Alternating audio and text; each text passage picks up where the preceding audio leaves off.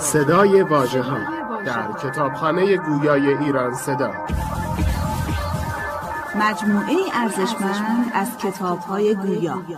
www.iranseda.ir فصل اول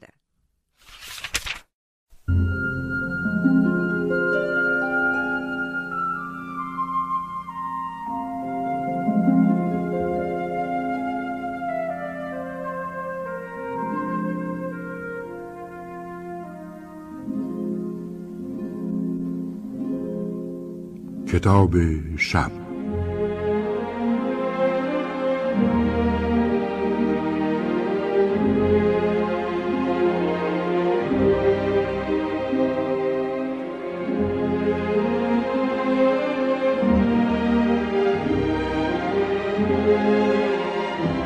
اثری از استاد مهدی خدامیان آرانی با عنوان هفت شهر عشق را برای شما عزیزان بازخوانی می‌کنیم.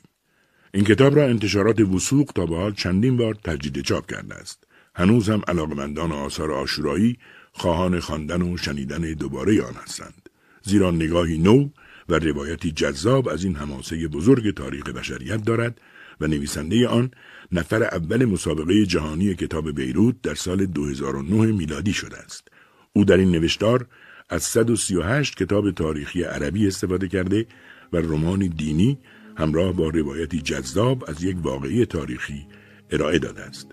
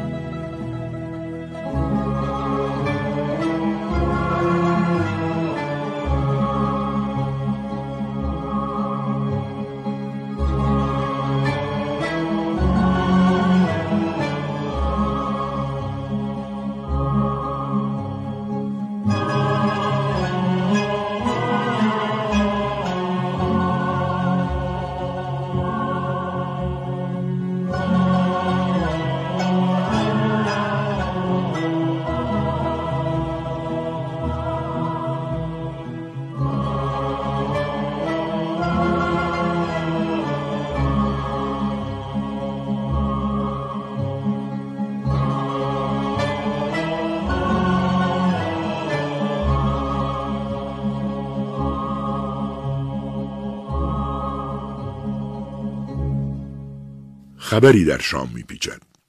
معاویه سخت بیمار شده است و طبیبان از معالجه او نامید شدند. او باید خود را برای مرگ آماده کند. معاویه کسی است که به دستور خلیفه مسلمانان به حکومت شام منصوب شده و توانسته سالهای زیادی با مکر و حیله به ریاست دنیا برسد. او اکنون باید خود را برای مرگ آماده کند. سراغ پسرش یزید را می‌گیرد اما یزید به مسافرت رفته است.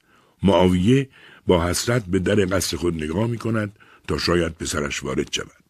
رو به اطرافیان خود می کند و می گوید نامه به یزید بنویسید و از او بخواهید هرچه زودتر نزد من بیاید.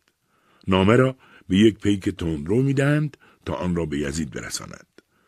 آیا معاویه برای آخرین بار پسرش را خواهد دید؟ حالش لحظه به لحظه بدتر می شود. طبیبان مخصوص دربار اجازه ملاقات به هیچ کس نمی‌دهند. همه مأموران حکومتی در آماده باش کامل به سر می‌برند و همه رفت آمدها کنترل می شود. معاویه فهمیده است که نفسهای آخر را می کشد. با خود می‌گوید کاش برای رسیدن به ریاست دنیا اینقدر تلاش نمی کردم. کاش همچون فقیران زندگی می کردم و همواره لباسی کهنه بر تن داشتم. مثل اینکه یادش رفته است برای ریاست چند روزه دنیا چقدر ظلم و ستم کرده است. اکنون موقع آن است که به سزای اعمال خود برسد. آری، او می میرد و خبر مرگ او به زودی در شهر شام پخش می شود. ولی یزید هنوز از سفر نیامده است.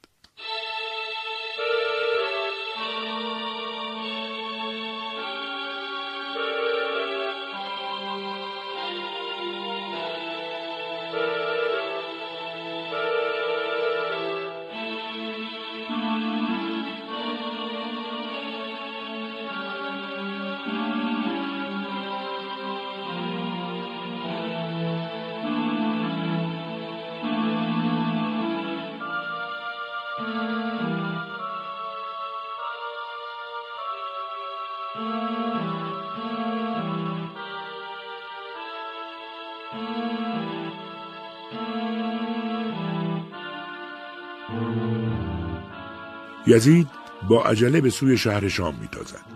سه روز از مرگ معاویه گذشته است و او باید هرچه سریعتر خود را به مرکز خلافت برساند. نگاه کن. گروهی از بزرگان شهر شام به خارج شهر رفتند تا از خلیفه جدید استقبال کنند. اکنون یزید جانشین پدر و خلیفه مسلمانان است. وارد شهر می شود. کنار قبر پدر خود می رود و نماز می خواند.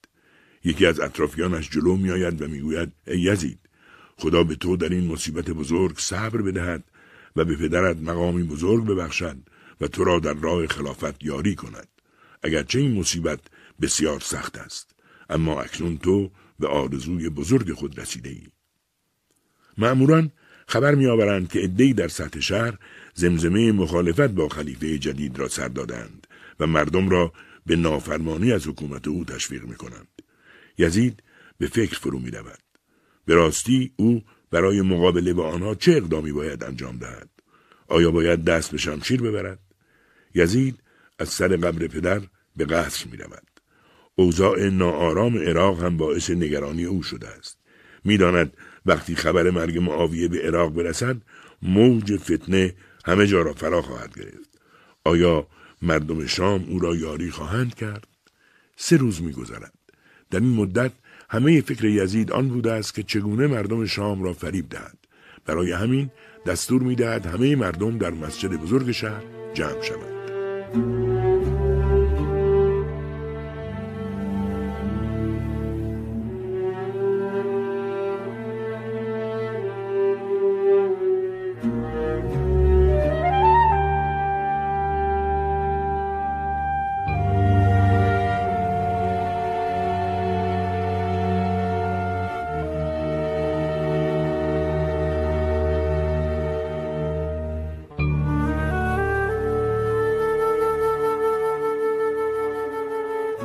مسجد پر از جمعیت می شود.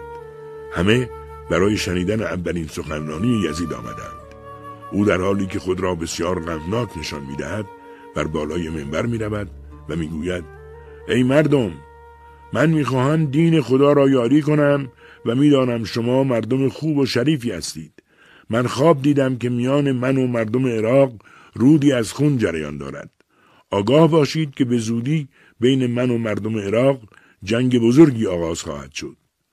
گروهی از مردم فریاد میزننده یزید ما همه سرباز تو هستیم ما با همان شمشیرهایی که در صفین به جنگ مردم عراق رفتیم در خدمت توییم یزید پس از شنیدن این سخنان با دست به معموران خود اشاره می کند. معموران کیسه هایی را پیش می آورند. نگاه کن. کیسه های طلا را نگاه کن. اینها همان بیت المال است که برای وفاداری مردم شام بین آنها می آید. صدای یزید در فضای مسجد می پیچد. به هر کسی که در مسجد است از این طلاها بدهید. تا چند لحظه قبل فقط چند نفر آمادگی خود را برای شمشیر زدن در رکاب یزید اعلام کردند. اما حالا فریاد وفاداری همه مردم به گوش می رسد. در حالی که سکه های سرخ طلا را در دست دارند اعلام آمادگی می کنند. یزید به سخن خود ادامه می دهد. آگاه باشید که من به شما پول و ثروت زیادی خواهم داد. یزید مردم شام را به خوبی می شناسد. باید جیبهایشان پر شود تا بتوان به راحتی بر آنها حکومت کرد. خیلی وقتها با پول می‌توان کارهای بزرگی انجام داد.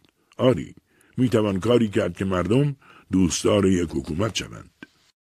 یزید مطمئن می شود که مردم شام او را یاری خواهند کرد. برای همین فکرش از مردم این شهر آسوده شده و فرصتی پیدا می کند که به فکر مخالفان خود باشد. به راستی آیا می شود آنها را هم با پول خرید؟ یزید خوب می داند که مردم عادی را می تواند با پول بخرد. اما هرگز نمی تواند امام حسین علیه السلام را تسلیم خود کند. معاویه پدرش هم خیلی تلاش کرد تا شاید بتواند امام را با ولیعهدی یزید موافق کند اما نتوانست.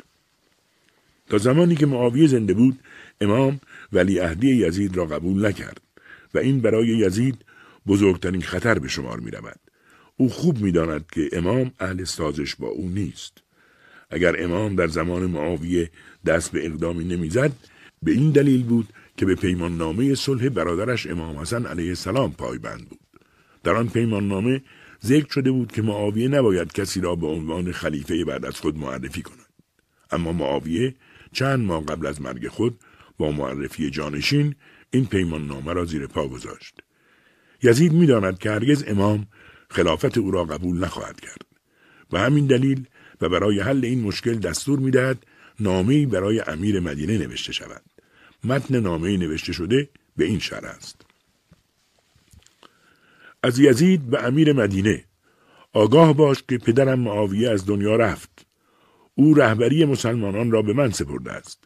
وقتی نامه به دست تو رسید حسین را نزد خود حاضر کن و از او برای خلافت من بیعت بگیر و اگر از بیعت خودداری کرد او را به قتل برسان و سرش را برای من بفرست. یزید دستور می‌دهد قبل از اینکه خبر مرگ معاویه به مدینه برسد نامه او به دست حاکم مدینه رسیده باشد. او این چنین برنامه ریزی کرده است تا امام حسین علیه السلام را گیر کند.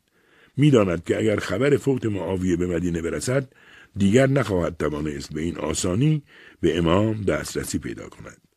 آیا این نامه به موقع به مدینه خواهد رسید؟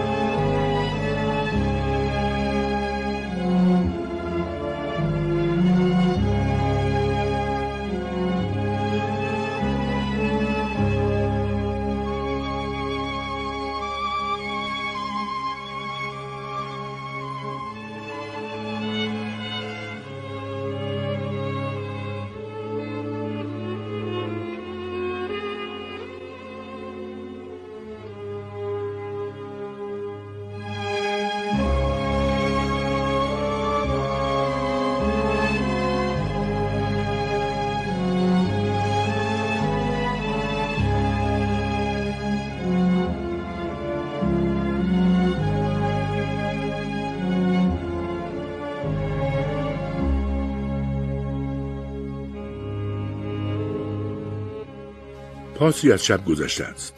نامرسانی وارد مدینه می شود و بدون درنگ به سوی قصر حکومتی می رود. وقتی می رسد به نگهبانان قصر می گوید من همین الان باید امیر مدینه را ببینم. می گویند امیر مدینه استراحت می کند. باید تا صبح صبر کنی. می گوید من دستور دارم این نامه را هرچه سریعتر به او برسانم. به او خبر دهید پیکی از شام آمده و کار مهمی دارد. می روند اطلاع می دهند. امیر مدینه او را فرا می‌خواند و نامه را می‌گیرد و می‌خواند. تازه می‌فهمد که معاویه از دنیا رفته و یزید روی کار آمده است. نگاه کن که چگونه گریهش گرفته است. آیا او برای مرگ معاویه گریه می کند؟ شاید. اما اگر صبر کنیم معلوم می شود که علت گریهش چیست. او به خوبی می داند که امام حسین علیه السلام با یزید بیعت نمی کند گریه او برای کار سختی است که یزید انجام آن را از او خواسته است. آیا او این مأموریت را خواهد پذیرفت؟ خود را ملامت می کند و در دل می گوید ببین که ریاست دنیا با من چه می کند؟ آخر مرا با کشتن حسین چه کار؟ سخت مضطرب و نگران است. می‌داند که نامرسان منتظر است تا نتیجه کار را برای یزید ببرد. اگر از دستور یزید سرپیچی کند باید منتظر روزهای سختی باشد. خدایا چه کنم؟ کاش هرگز به فکر حکومت کردن نمی افتادم. آیا این ریاست ارزش آن را دارد که من معمور قتل حسین بشوم؟ هنوز مردم مدینه فراموش نکردند که پیامبر چقدر به حسین علاقه داشت. آنها به یاد دارند که پیامبر حسینش را غرق بوسه می کرد و میفرمود هر کس که حسین مرا دوست داشته باشد خدا نیز او را دوست می دارد. چرا یزید می خواهد گل پیامبر را پرپر کند؟ امیر مدینه هر چقدر فکر می کند به نتیجه ای نمی رسد. سرانجام تصمیم می گیرد با مروان مشورت کند. همسفر خوبم. آیا مروان را می شناسی؟ او کسی است که از زمان حکومت عثمان خلیفه سوم در دستگاه حکومتی حضور داشت و عثمان او را به عنوان مشاور مخصوص خود انتخاب کرده بود. مروان در خانه خود نشسته است که سربازان حکومتی به او خبر می دهند باید هرچه سریعتر به قصر برود. مروان حرکت می کند و خود را به امیر مدینه می رساند. امیر می گوید ای مروان این نامه از شام برای من فرستاده شده است. آن را بخوان مروان نامه را می گیرد و با دقت می خواند. می گوید خدا معاویه را رحمت کند. او بهترین خلیفه برای این مردم بود. امیر مدینه فریاد می‌زند من تو را به اینجا نخواندم که برای معاویه فاتحه بخوانی. بگو بدانم اکنون من باید چه کنم؟ چه خاکی باید به سرم بریزم؟ مروان سرخم می کند ای امیر خبر مرگ معاویه را مخفی کن و همین حالا دستور بده حسین را به اینجا بیاورند تا از او برای یزید بیعت بگیری. اگر او از بیعت خودداری کرد سر او را از بدن جدا کن. تو باید همین امشب این کار را انجام بدهی چون اگر خبر مرگ معاویه در شهر پخش شود مردم دور حسین جمع خواهند شد و دست تو دیگر به او نخواهد رسید سخن مروان تمام می شود امیر مدینه سر خود را پایین می اندازد و به فکر فرو می رود. چه کند؟ آیا می توان حسین را برای بیعت با یزید راضی کرد؟ مروان می گوید حسین بیعت با یزید را قبول نمی کند. به خدا قسم می خورم. اگر من جای تو بودم هرچه زودتر او را می کشتم. مروان خیلی زود می‌فهمد که امیر مدینه مرد این میدان نیست و همین دلیل اضافه می کند از سخن من ناراحت نشو مگر بنی هاشم عثمان خلیفه سوم را مظلومانه نکشتند حالا ما می‌خواهیم با کشتن حسین انتقام خون عثمان را بگیریم همراهم حتما با شنیدن این حرف خیلی تعجب می‌کنی. آخر مگر علی علیه السلام فرزندش امام حسین و دیگر جوانان بنی هاشم را برای دفاع از جان عثمان به خانه او نفرستاد؟ فرستاد اما این اطرافیان عثمان بودند که زمینه کشتن او را فراهم کردند. اکنون چگونه است که مرمان گناه قتل عثمان را به گردن امام حسین علیه السلام میاندازد؟ امیدوارم امیر مدینه زیرکتر از آن باشد که تحت تأثیر این تبلیغات دروغین قرار گیرد. او خوب می‌داند که دست امام به خون هیچ کس آلوده نشده است. مروان به خاطر کینه که نسبت به اهل بیت علیه السلام دارد سعی می کند برای تحریک امیر مدینه از راه دیگری وارد شود. برای همین رو به او می کند و می‌گوید ای امیر اگر در اجرای دستور یزید تأخیر کنی او تو را از حکومت مدینه برکنار خواهد کرد. امیر مدینه به مروان نگاهی می کند و در حالی که اشک در چشمانش حلقه زده است می‌گوید وای بر توی مروان مگر نمیدانی که حسین یادگار پیامبر است؟ من و قتل حسین هرگز. کاش به دنیا نیامده بودم و این چنین شبی را نمی‌دیدم. اما کمی به فکر فرو می رود و ادامه می دهد چقدر خوب می شود اگر حسین با یزید بیعت کند. خوب از حسین را دعوت کنم و نامه یزید را برای او بخوانم. چه بسا او خود بیعت با یزید را قبول کند. امیر مدینه یکی از نزدیکان خود را میفرستد تا امام حسین علیه السلام را به قصر بیاورد.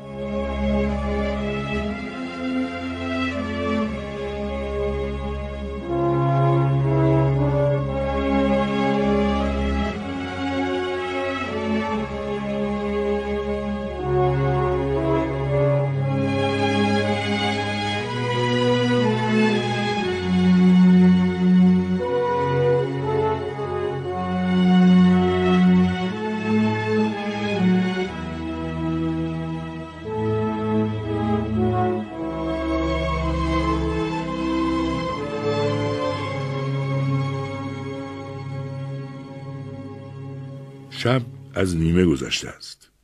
فرستاده امیر مدینه در جستجوی امام حسین وارد کوچه بنی هاشم می شود و به خانه امام می رسد. در می زند و سراغ امام را می گیرد. امام داخل خانه نیست. به راستی کجا می توان او را پیدا کرد؟ آن شبها مسجد پیامبر صفای خاصی داشت و امام در مسجد پیامبر مشغول عبادت بود. فرستاده امیر مدینه به سوی مسجد می رود.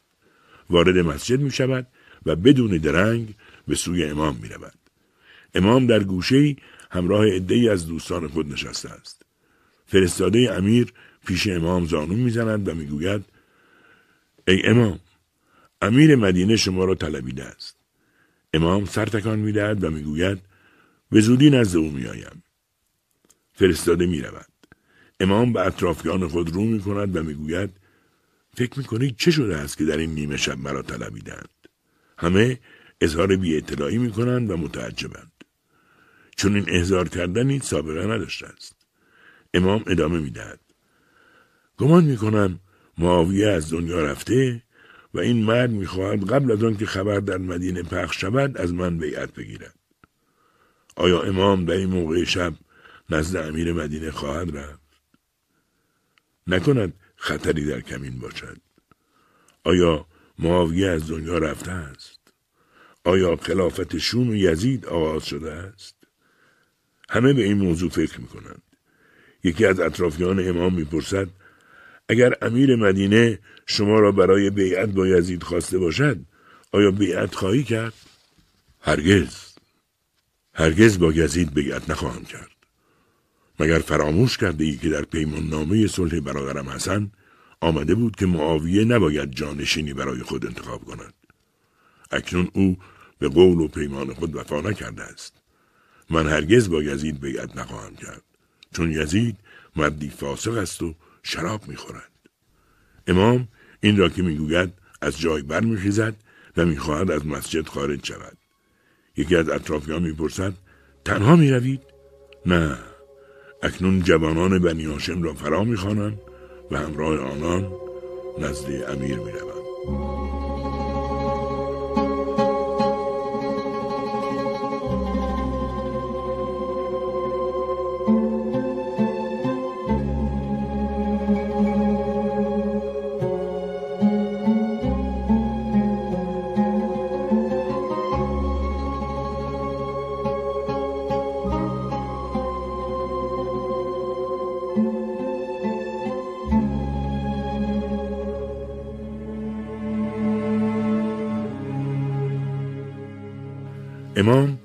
منزل خود می رود.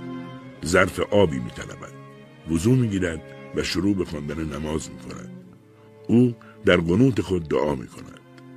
به راستی امام با خدای خیش چه می گوید؟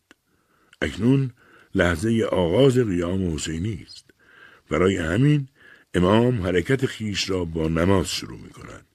او در این نماز با خدای خیش راز و نیاز می کند و از او یاری می خواهد.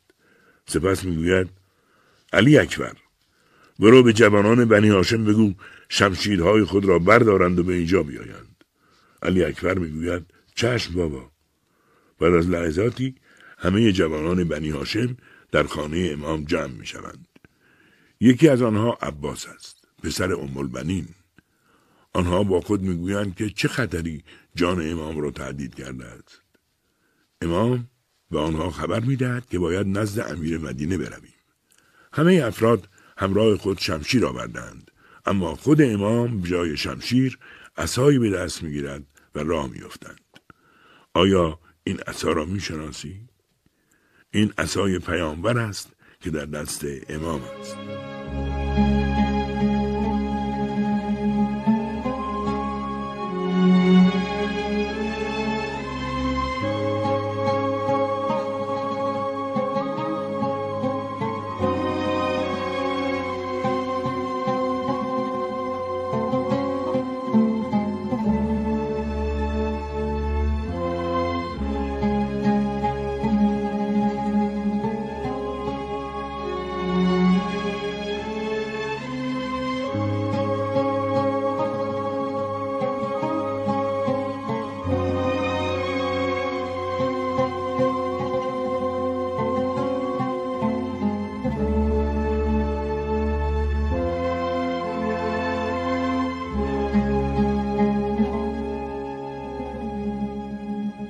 کوچه مدینه بسیار تاریک است.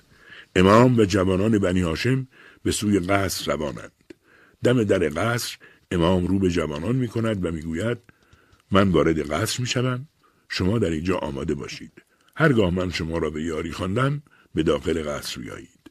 جوانان اطاعت می کنند و امام وارد قصر می شود. آنجا امیر مدینه و مرمان را می بیند که کنار هم نشستند. امیر مدینه بلا فاصله می‌گوید معاویه از دنیا رفته و یزید جانشین او شده است اکنون نامه مهمی از او به من رسیده است و نامه یزید را برای امام می‌خواند امام به فکر فرو می رود. بعد از مدتی رو به امیر مدینه می‌گوید فکر نمی کنم بیعت مخفیانه من در دل شب برای یزید مفید باشد. اگر قرار بر بیعت کردن باشد من باید در حضور مردم بیعت کنم تا همه با خبر شوند. امیر مدینه به فکر فرو می رود. می بیند امام راست می گوید. زیرا یزید هرگز با بیعت نیمه شب و مخفیانه امام راضی نخواهد شد.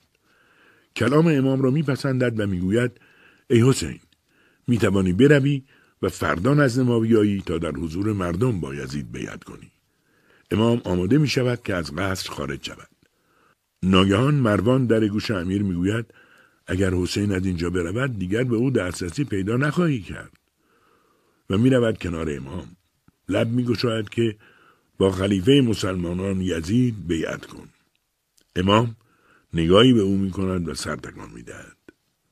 چه سخن بیهوده گفتی؟ بگو بدانم چه کسی یزید را خلیفه کرده است.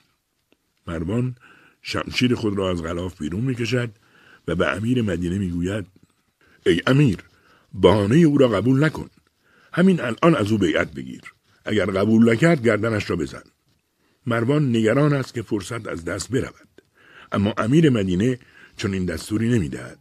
او نمی‌خواهد دستش به خون امام آلوده شود. خطر از جانب خود مروان است. اینجاست که امام یاران خود را فرا می‌خواند. ناگان در قصر باز می شود و جوانان بنی هاشم در حالی که شمشیرهای خود را در دست دارند وارد می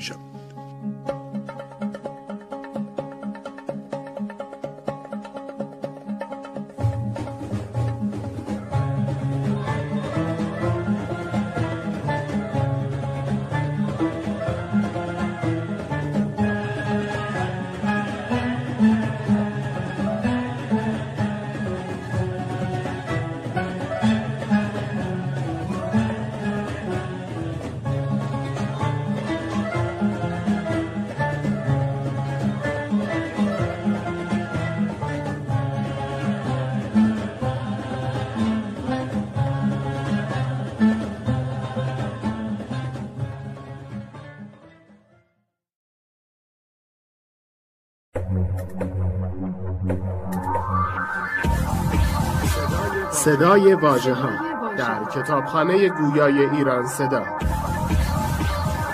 مجموعه ارزشمند از کتاب های گویا. www.iranseda.ir فصل دوم.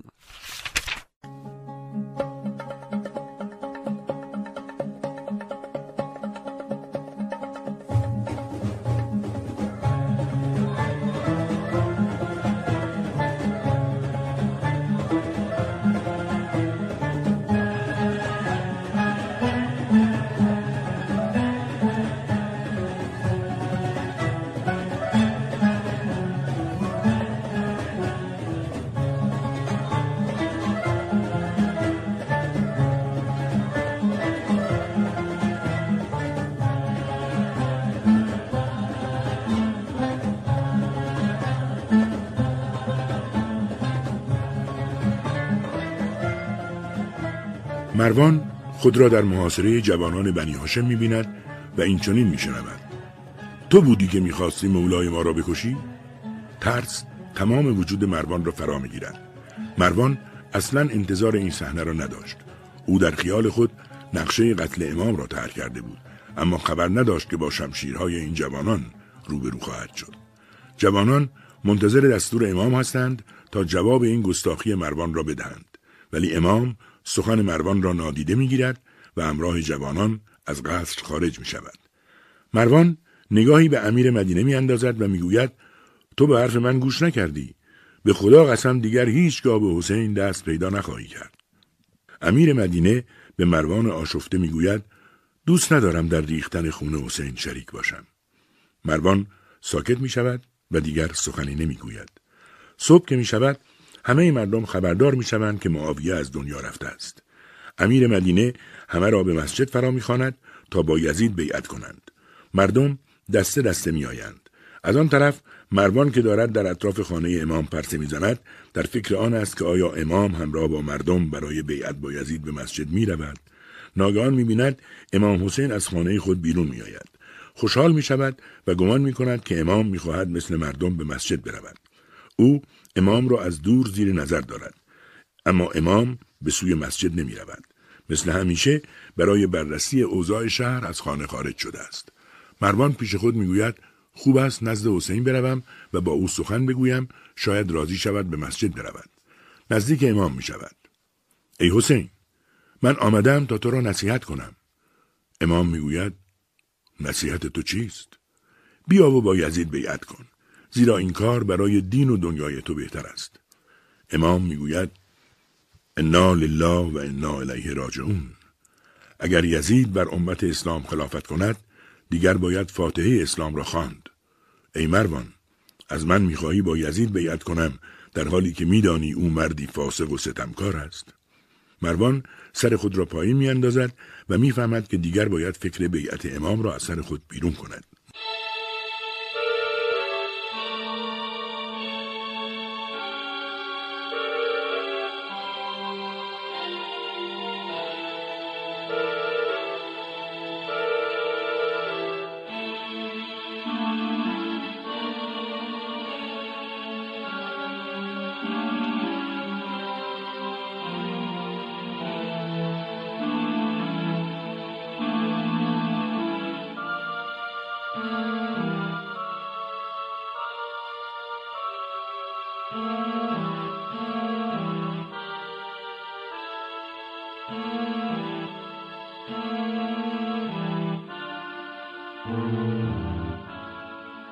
امیر مدینه در مسجد نشسته است و مردم مدینه با یزید بیعت می کنند.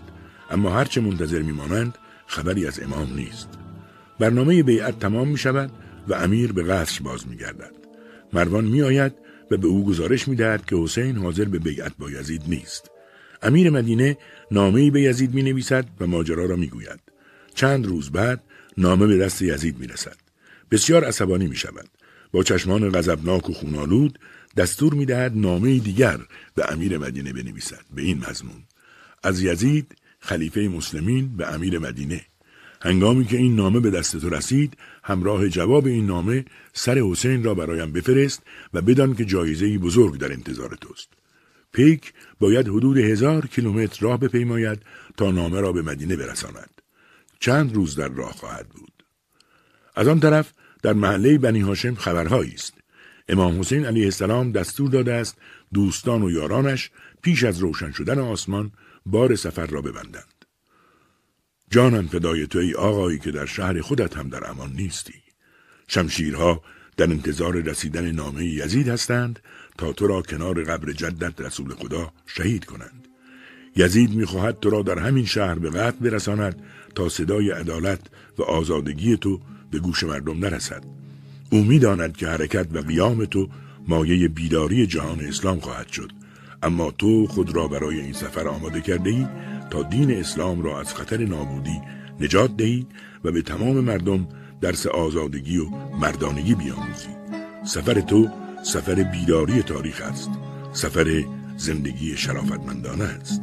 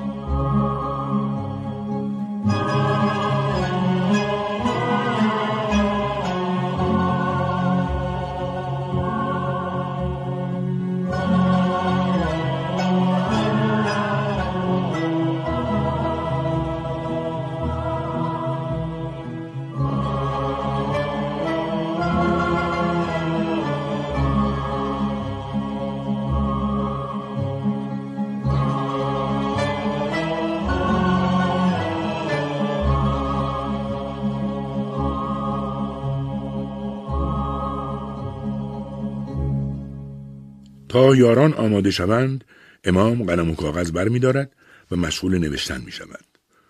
آیا می دانی آن حضرت چه می نویسد؟ او دارد وسیعتنامه می نویسد. می داند که دستگاه تبلیغاتی یزید تلاش خواهند کرد تاریخ را منحرف کنند. امام می‌خواهد در آغاز حرکت مطلبی بنویسد تا همه بشریت در طول تاریخ بدانند که هدف او از این قیام چه بوده است. می نویسد من بر یگانگی خدای متعال شهادت می دهم و بر نبوت حضرت محمد صلی الله علیه و آله و سلم اعتقاد دارم و می‌دانم که روز قیامت حق است. آگاه باشید که هدف من از این قیام فتنه و آشوب نیست. من می‌خواهم امت جدم رسول خدا را اصلاح کنم. من می‌روم تا امر به معروف و نهی از منکر بنمایم. امام بعد از نوشتن این مطلب برادرش محمد ابن حنفیه را نزد خود فرا می‌خواند.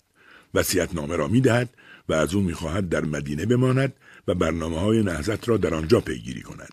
همچنین خبرهای آنجا را نیز به او برساند. موقع حرکت فرا می. اشک در چشمان محمد ابن حنفیه حلقه زده است. آیا این دو برادر بار دیگر همدیگر را خواهند دید؟ نیمه شب است. کاروان امام آرام آرام به راه میافتد. زمان به سرعت میگذرد. نمی‌دانم چرا مدینه با خاندان پیامبر انقدر نامهربان بود. تشریع پیکر مادری پهلو شکسته در دل شب، اشک شبانه علی علیه السلام کنار قبر همسر، تیرباران پیکر امام حسن علیه السلام و اکنون هم آغاز سفر حسین علیه السلام در دل شب.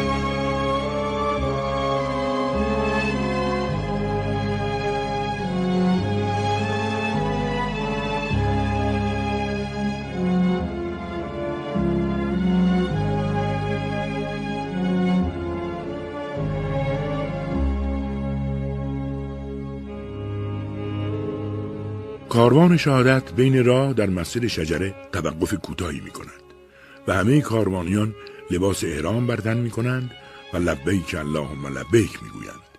نماز جماعت صبح برپا می شود همه نماز می خوانند و بعد از آن آماده حرکت می شوند. بانوی از مسجد بیرون می آید. عباس، علی اکبر و بقیه جوانان دورش حلقه می‌زنند و با احترام او را به سوی کجاوه می‌برند. او زینب سلام الله علیها است دختر علی و فاطمه کاروان وارد جاده اصلی مدینه می شود و به سوی شهر خدا می رود. بعضی از یاران امام به حضرت پیشنهاد می دهند که از راه فرعی به سوی مکه برویم تا اگر نیروهای امیر مدینه به دنبال ما بیایند نتوانند ما را پیدا کنند. امام نمیپذیرد و در همان راه اصلی به سفر خود ادامه می دهد. از طرف دیگر امیر مدینه خبردار می شود امام از مدینه خارج شده است. خدا را شکر می کند که او را از فتنه بزرگی نجات داده است. جاسوسان به یزید خبر می‌دهند که امیر مدینه در کشتن حسین کوتاهی نموده و در واقع با سیاست مسالمت آمیز خود زمینه خروج او را از مدینه فراهم نموده است. وقتی این خبر به یزید می‌رسد فورا دستور برکناری امیر مدینه را می‌دهد ولی کار از کار گذشته است و اکنون دیگر کشتن امام کار ساده ای نیست. امام در نزدیکی های مکه است. این شهر نزد همه مسلمانان احترام دارد و دیگر نمی‌توان به این سادگی نقشه قتل امام را اجرا نمود. امام همراه یاران خود وارد مکه می شود و به مسجد الحرام می رود تا اعمال عمره را انجام دهد. خبر ورود امام در همه شهر می پیچد. مردم خوشحال می شوند که تنها یادگار پیامبر به مکه آمده است. آری، شهر دوباره بوی پیامبر را گرفته و امام به حرم امن الهی پناه آورده است. آنان که زیرکند می‌فهمند جان امام در خطر است دست دسته به دیدارش می روند تا قبل از آمدن امام این امیر مکه بود که در مسجد الحرام امام جماعت بود اما اکنون امام حسین علیه السلام تنها امام جماعت خانه خداست و سیل جمعیت پشت سر او به نماز می ایستند. ترس و وحشت تمام وجود امیر مکه را فرا می گیرد. اگر آن حضرت فقط یک اشاره به مردم کند آنها اطاعت می کنند. امیر مکه با خود فکر می کند خوب است قبل از اینکه مردم مرا از شهر بیرون کنند خودم فرار کنم. او می‌داند که لحظه به لحظه بر تعداد هواداران امام افزوده می شود.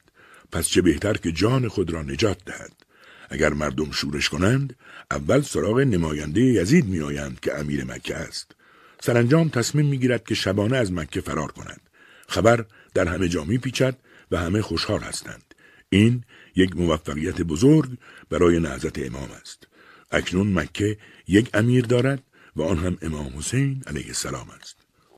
خبر در همه جای جهان اسلام میپیچد. عده زیادی از آزاداندیشان خود را به مکه میرسانند و حلقه یاران امام روز به روز گسترده تر می شود. مردم کوفه هم با شنیدن این خبر خوشحال می شوند. آنان که زیر ستم بنی امیه کمر خم کرده بودند اکنون به رهایی از این همه ظلم و ستم می اندیشند. تصمیم می گیرند امام را به شهر خود دعوت کنند. 150 نفر از بزرگان خود را به مکه میفرستند تا با امام صحبت کنند. آنها نامه از مردم کوفه را برای امام آوردند. نگاه کن دوازده هزار نامه همه نوشتند و می‌گویند می‌خواهیم شما را یاری کنیم تا با یزید بجنگید و خلیفه مسلمانان شوید. امام در فکر است. آیا به رفتن میاندیشد یا به ماندن؟ آیا می‌توان به مردم کوفه اعتماد کرد؟ وضوع می‌گیرد و از خانه خارج می شود. به سوی مسجد الحرام می رود. همه مهمانان و یاران همراه حضرت می روند. امام کنار در خانه خدا به نماز می استد. بعد از نماز دستهای خود را به سوی آسمان می برد و می گوید خدایا آنچه خیر و صلاح مسلمانان است برای ما مقدر بفرما. بعد از لحظاتی قلم و کاغذ می و برای مردم کوفه نامه می نویسد. نوشتن نامه که تمام می شود می فرماید بگویید پسرمویم مسلم ابن عقیل بیاید و رو می کند به بزرگان کوفه. من تصمیم گرفتم مسلم را به عنوان نماینده خود به شهر شما بفرستم. از او در این نامه خواستم تا اوضاع آنجا را برای من گزارش کند. وقتی گزارش مسلم به من برسد به سوی کوفه حرکت خواهم کرد. بزرگان کوفه بسیار خوشحال می شوند و به همدیگر تبریک می گویند. آنها یقین دارند که مسلم ابن عقیل با استقبال با شکوه مردم کوفه روبرو خواهد شد و بهترین گزارش ها را برای امام خواهد نوشت. شنوندم آیا دوست داری قسمتی از نامه امام به مردم کوفه را برایت نقل کنم؟ پس بشنو. از حسین به مردم کوفه من نامه های شما را خواندم و دانستم که مشتاق آمدن من هستید. برای همین پسر امویم مسلم را نزد شما میفرستم تا اوضاع شهر شما را بررسی کند. هرگاه او به من خبر دهد به سوی شما خواهم آمد. مسلم می آید و امام او را در آغوش می گیرد. صدای گریه امام بلند می شود. مسلم نیز اشک می ریزد. امام نامه را به دست او می دهد و دستانش را می فشارد. به کوفه ره سپار مسلم و ببین اوضاع مردم شهر چگونه است. اگر آنگونه بودند که در نامه ها نوشتند به من خبر بده تا به سوی تو بیایم. در غیر این صورت هرچه سریعتر به مکه بازگرد.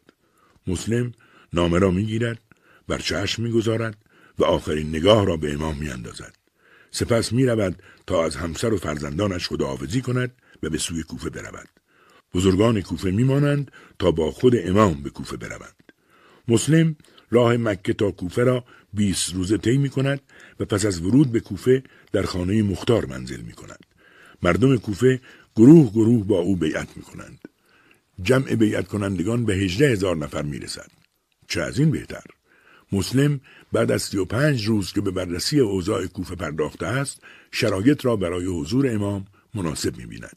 می داند که امام در مکه منتظر رسیدن نامه اوست و او باید نتیجه بررسی اوضاع کوفه را به امام خبر بدهد. پس نامه می نویسد به این مضمون که هجده هزار نفر با من بیعت کردند. هنگامی که نامه من به دست شما رسید هرچه زودتر به سوی کوفه بشتابید. فرستاده مسلم با شتاب به سوی مکه میتازد تا نامه را به موقع به امام برساند.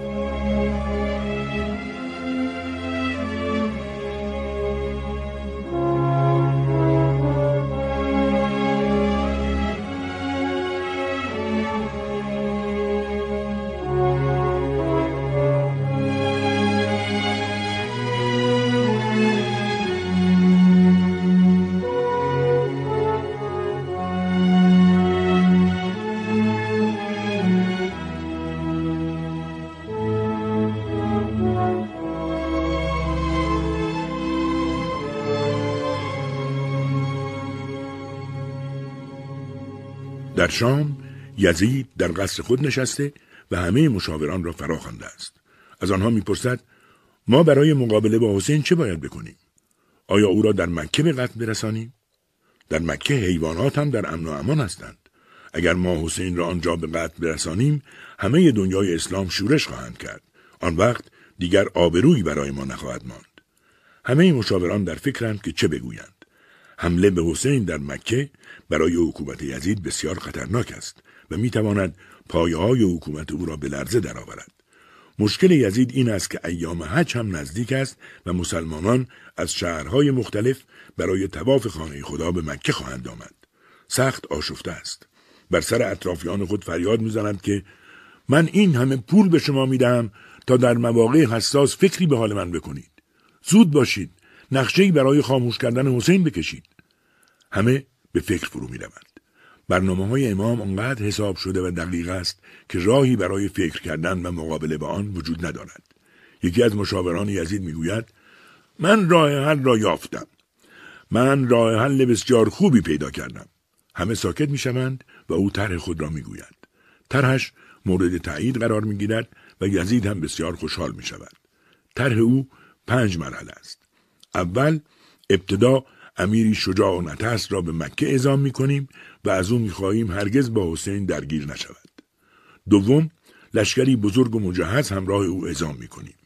سوم سی نفر از هواداران جان برکف شما را انتخاب نموده آنها را جدا از لشکران امیر نترس به مکه میفرستیم در حالی که در زیر لباسهای خود شمشیری آماده پنهان کرده باشند چهارم در هنگام تواف خانه خدا حسین مورد حمله قرار می‌گیرد و از آن جهت که همراه داشتن اسلحه در هنگام تواف بر همه حرام است پس یاران حسین قدرت دفاع از او را نخواهند داشت. پنجم بعد از کشته شدن حسین برای جلوگیری از شورش مردم آن سی هوادار جان برکف دستگیر و همگی اعدام شوند. مردم تصور می کنند که حکومت یزید هیچ دخالتی در این ماجرا ندارد و حتی قاتلان حسین را نیز اعدام کرده است. واقعا که این طرح یک طرح زیرکانه و دقیق است. اما آیا یزید موفق به اجرای همه مراحل آن خواهد شد؟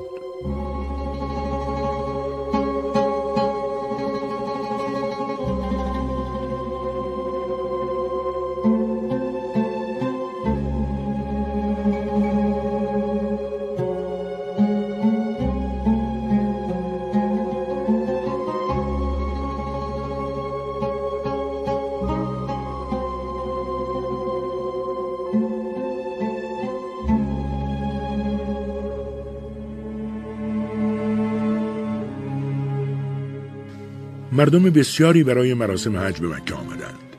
نامه مسلم به مکه می رسد و امام آن را می خواند. نمی تواند بنا به گزارش مسلم در رفتن به کوفه شتاب کند زیرا می خواهد اعمال حج را انجام دهد. می تواند از این فرصت به خوبی استفاده و برای اسلام تبلیغ کند. مکه هم که فعلا بدون امیر است و زمینه برای هر گونه فعالیت یاران امام فراهم است. از آن طرف جاسوس ها خبر بیعت هجده هزار نفر از مردم کوفه با فرستاده امام را به یزید دادند. قلب کشور عراق در کوفه میتپد و اگر امام بتواند آنجا را تصرف کند به آسانی بر بخش عظیمی از دنیای اسلام تسلط مییابد اگر امام به کوفه برود گروه بیشماری از شیعیان دور او جمع خواهند شد یزید اینها را می‌داند و برای همین سریع برای مکه امیر جدیدی انتخاب می کند و این امیر همراه با لشکر بزرگی به نزدیکی های مکه رسیدند. این امیر می آید تا نقشه شوم یزید را عملی و شعله های نهزت امام حسین را خاموش کند. امیر جدید به مکه که می رسد اول وارد مسجد الحرام می شود تا قبل از این همیشه امام حسین علیه السلام کنار خانه خدا به نماز می ایستاد و مردم پشت سر او نماز می خواندند. موقع نماز که می شود امیر جدید در جایگاه امام جماعت می ایستد. امام حسین علیه السلام این صحنه را می بیند ولی برای اینکه بهانه‌ای به دست دشمن ندهد اقدامی نمی کند. اما برای ورود این امیر جدید و با بررسی تغییرات اوضاع مکه تصمیم تازه‌ای می‌گیرد. حالا مردم از همه جای جهان اسلام به مکه آمدند تا اعمال حج را به جا آورند و دو روز دیگر نیز به صحرای عرفات می روند. تصمیم امام این است که به کوفه برود.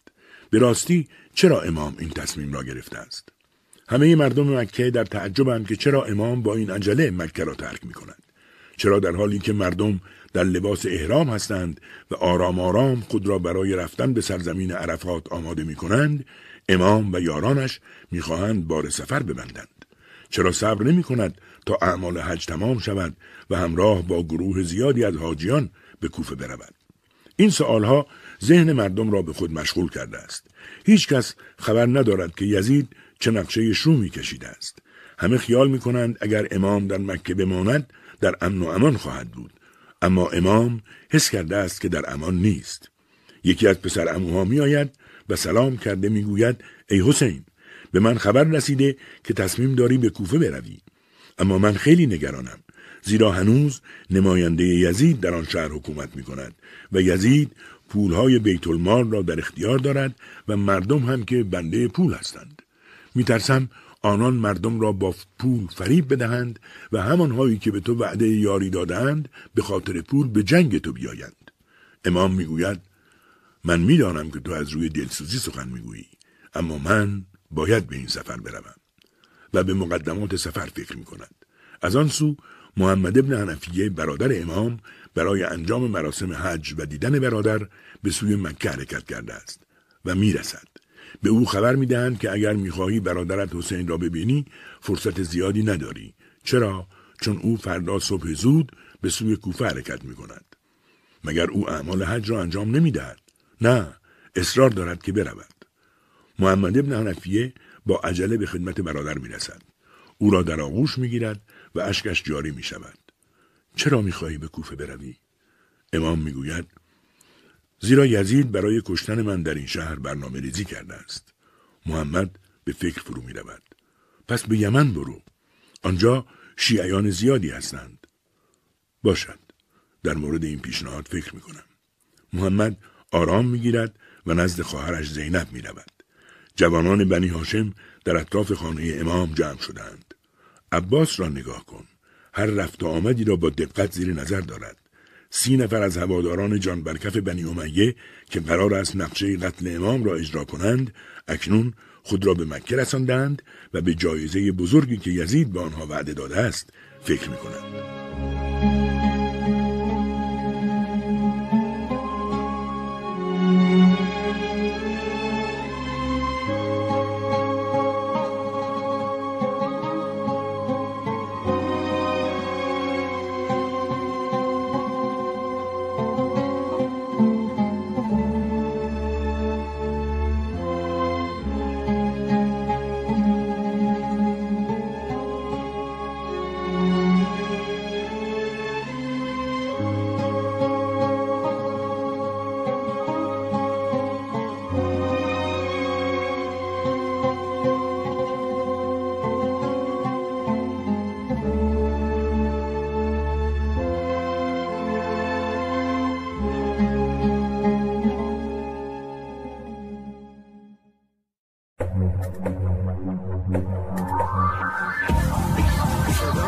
صدای واجه ها در کتابخانه گویای ایران صدا. مجموعه ارزشمند از کتاب های گویا. www.iranseda.ir فصل سوم.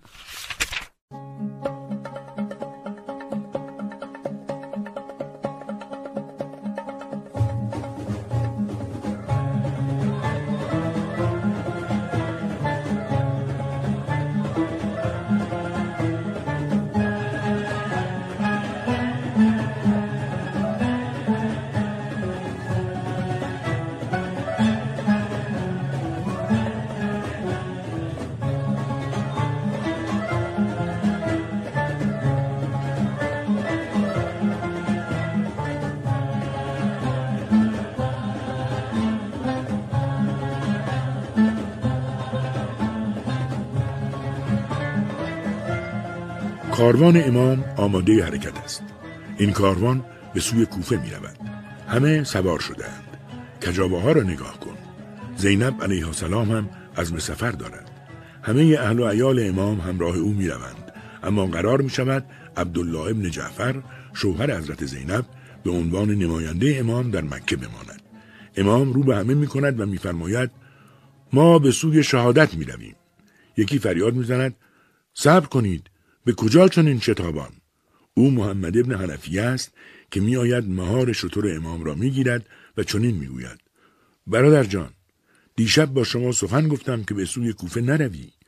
گفتی روی سخنم فکر می کنی پس چه شد؟ چرا انقدر عجله داری؟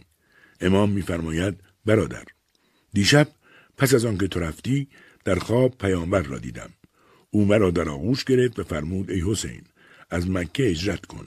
خدا می‌خواهد تو را آغشته به خون ببیند اشک در چشمان محمد ابن حنفیه حلقه می‌زند انا لله و انا الیه راجعون پس این سفری است که بازگشت ندارد محمد ابن حنفیه با دست اشاره به سوی کجاوه زینب می کند و می‌گوید برادر اگر به سوی شهادت می روی چرا اهل و عیال خود را همراه می بری؟ امام در جواب میفرماید خدا می‌خواهد آنها را در اسارت ببیند و سکوت می کند. آری اگر زینب در این سفر همراه امام نباشد پیام امام به دنیا نمی رسد. اگر امام اهل و عیال خود را در شهر بگذارد و برود نمی‌تواند به هدف خود برسد. یزید دستور داده است که مأمورانش اگر نتوانستند مانع حرکت امام به کوفه شوند نقشه دوم را اجرا کنند. آیا میدانی نقشه دوم چیست؟ یزید خیال نمی‌کرد امام زن و بچهش را همراه خود ببرد. برای همین نقشه داشت که موقع خروج امام از مکه زن و بچه آن حضرت را اسیر کند تا امام با شنیدن این خبر مجبور شود به خاطر نجات ناموسش به مکه بازگردد و در این بازگشت است که نقشه دوم اجرا می شود و امام به شهادت می رسد. ولی امام یزید را به خوبی می شناسد. می داند او نامرد است و اینطور نیست که فقط با خود او کار داشته باشد. بنابراین وقتی امام زن و بچهش را همراه خود می‌برد با این کار دسیسه یزید را نقشه براب می کند. حاجیان گیج می شوند و می‌گویند ما شنیده بودیم که امام عاشق صحرای عرفات است و اولین حجگزار خانه خداست. پس چرا حج را رها کرده است؟ آنها نمی‌دانند که امام می رود تا حج راستین خود را انجام دهد. او برای منای کربلا قربانی شش ماهه می‌برد. او می‌خواهد درخت اسلام را با خون خود آبیاری کند. عده زیادی تا میشنوند که کعبه حقیقی از مکه بیرون آمده است همراه کاروان امام به سوی کوفه به راه میافتند. فرزدق شاعر بزرگ عرب هم که به خاندان پیامبر علاقه زیادی دارد در نیمه راه به کاروان امام میپیوندد.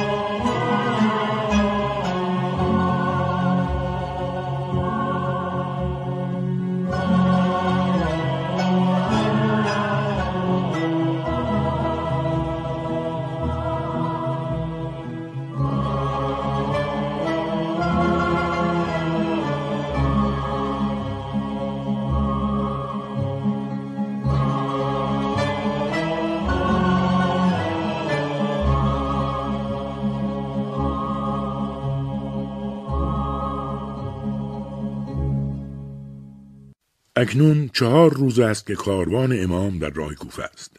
به مقدار کافی از مکه دور شدند و دیگر خطری آنها را تهدید نمی کند. خوب است استراحتی بکنند. عدهای از جوانان اطراف را با دقت زیر نظر دارند.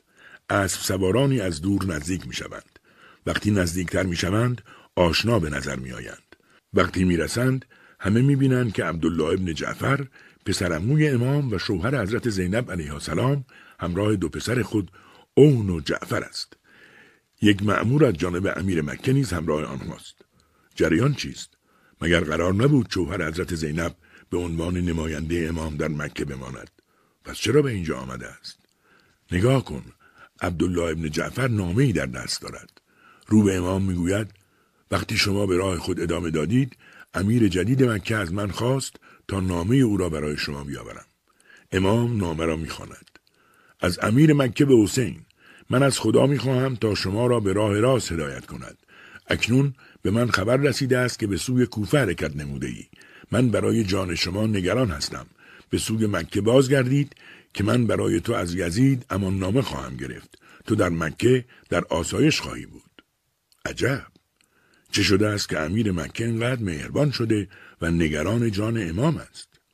این روباه مکار وقتی می‌بیند همه نقشه های او خراب شده حالا از راه محبت و صلح و صفا وارد می شود.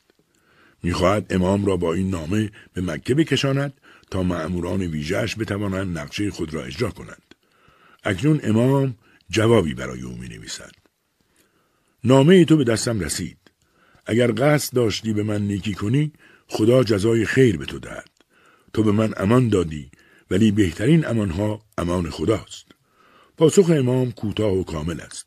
زیرا امام می‌داند که این یک حیله و نیرنگ است و امان یزید سرابی بیش نیست.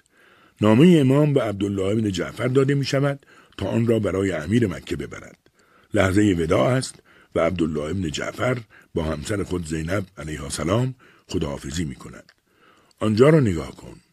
آن دو جوان را می‌گویم. اون و جعفر که همراه پدر به آنجا آمدند. اشک در چشمانشان حلقه زده است. می‌خواهند با امام هم سفر شوند. پدر به آنها نگاهی می کند و رضایت می دهد. کاروان امام به سوی کوفه به راه میافتد. از آن سوی یزید به ابن زیاد نامه نوشته و او را به کوفه فرستاده. اینک آن جلاد خوناشام به کوفه آمده و مردم را به بیعت با یزید فراخوانده است. ابن زیاد برای اینکه خوشخدمتی خود را به یزید ثابت کند لشکری بزرگ را به مرزهای عراق فرستاده است تا هر رفت آمدی را کنترل کنند. به راستی در کوفه چه خبر است؟ مسلم ابن در چه حال است؟ آیا مردم پیمان خود را شکستند؟ مگر نه این است که اهل کوفه برای امام نامه نوشتند و او را دعوت کردند؟ پس چرا همه جا سکوت است؟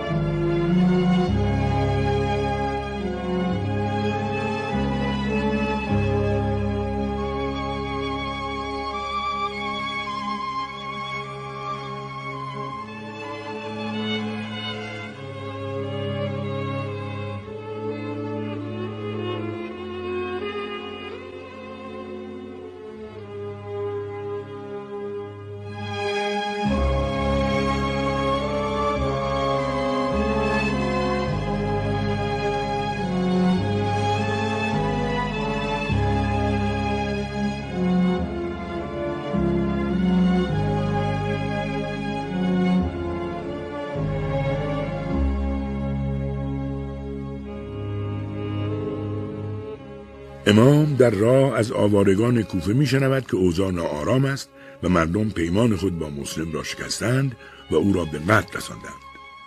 مردی عرب می‌گوید به خدا قسم من با چشم خود دیدم که پیکر بدون سر او را در کوچه های کوفه بر زمین میکشیدند و سر او را برای یزید فرستاده بودند. مگر هجده هزار نفر به او بیعت نکرده بودند. پس آنها چه شدند و کجا رفتند؟ مرد عرب برای کاروانیان تعریف می کند.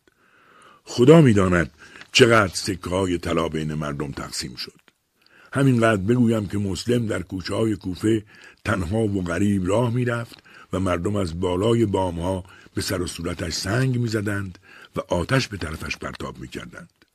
بعد مأموران امر زیاد دستگیرش کردند و او را بر بام قصر کوفه بردند و سرش را از بدن جدا کردند.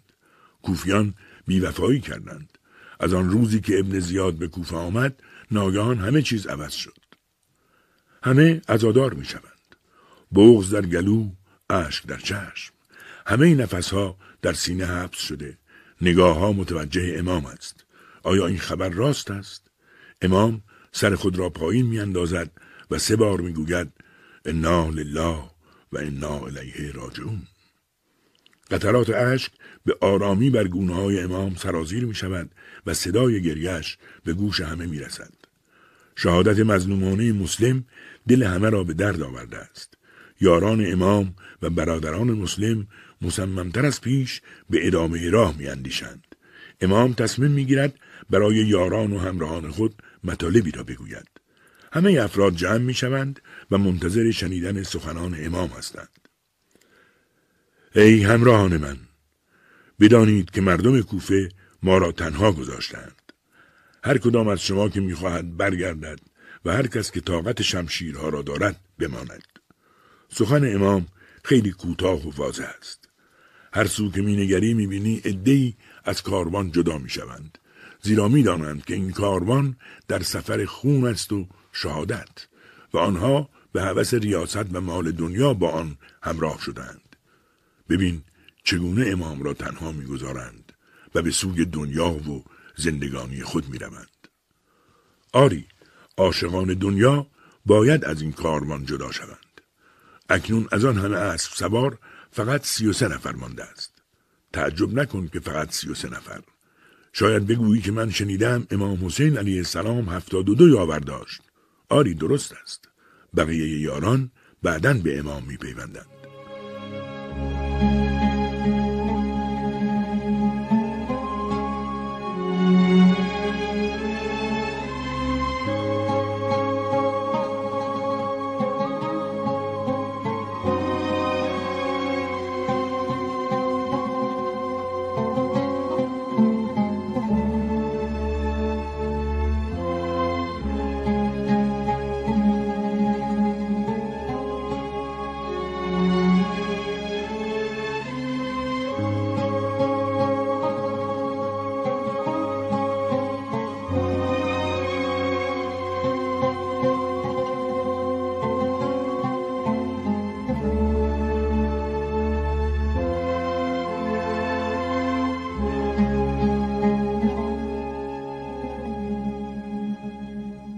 کاروان حرکت می کند.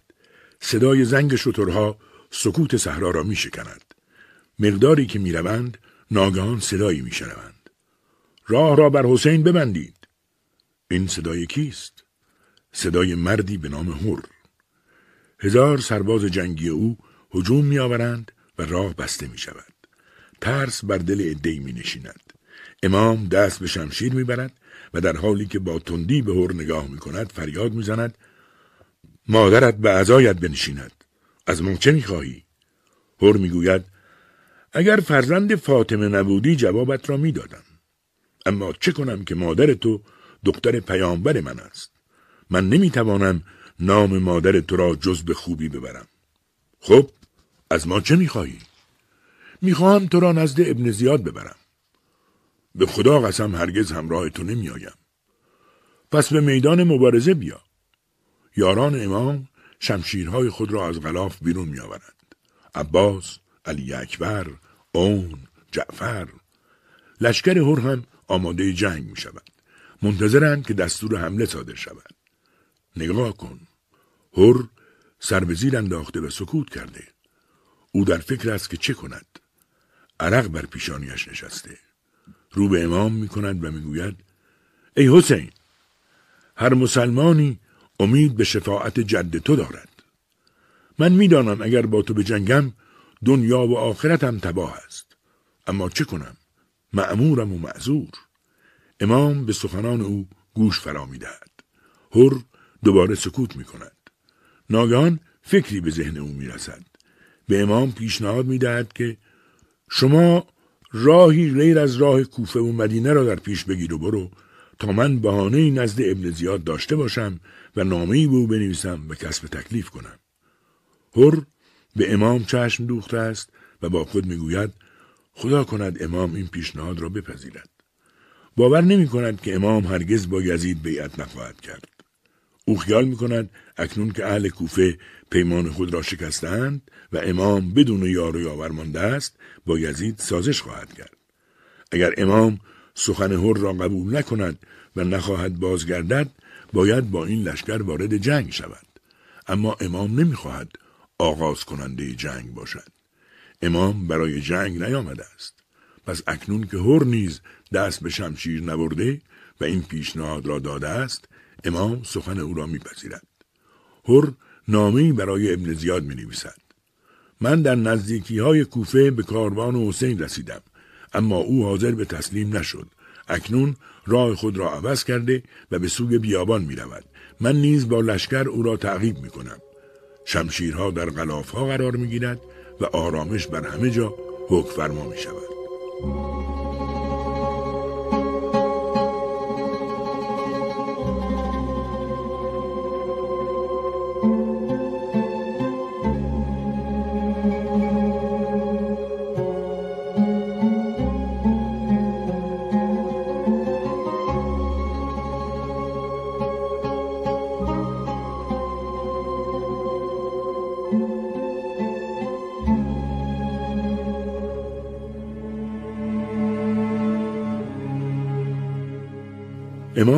قبل از حرکت در راه بیابان با یاران خود چنین می‌گوید مردم بنده دنیا هستند و ادعای مسلمانی می کنند.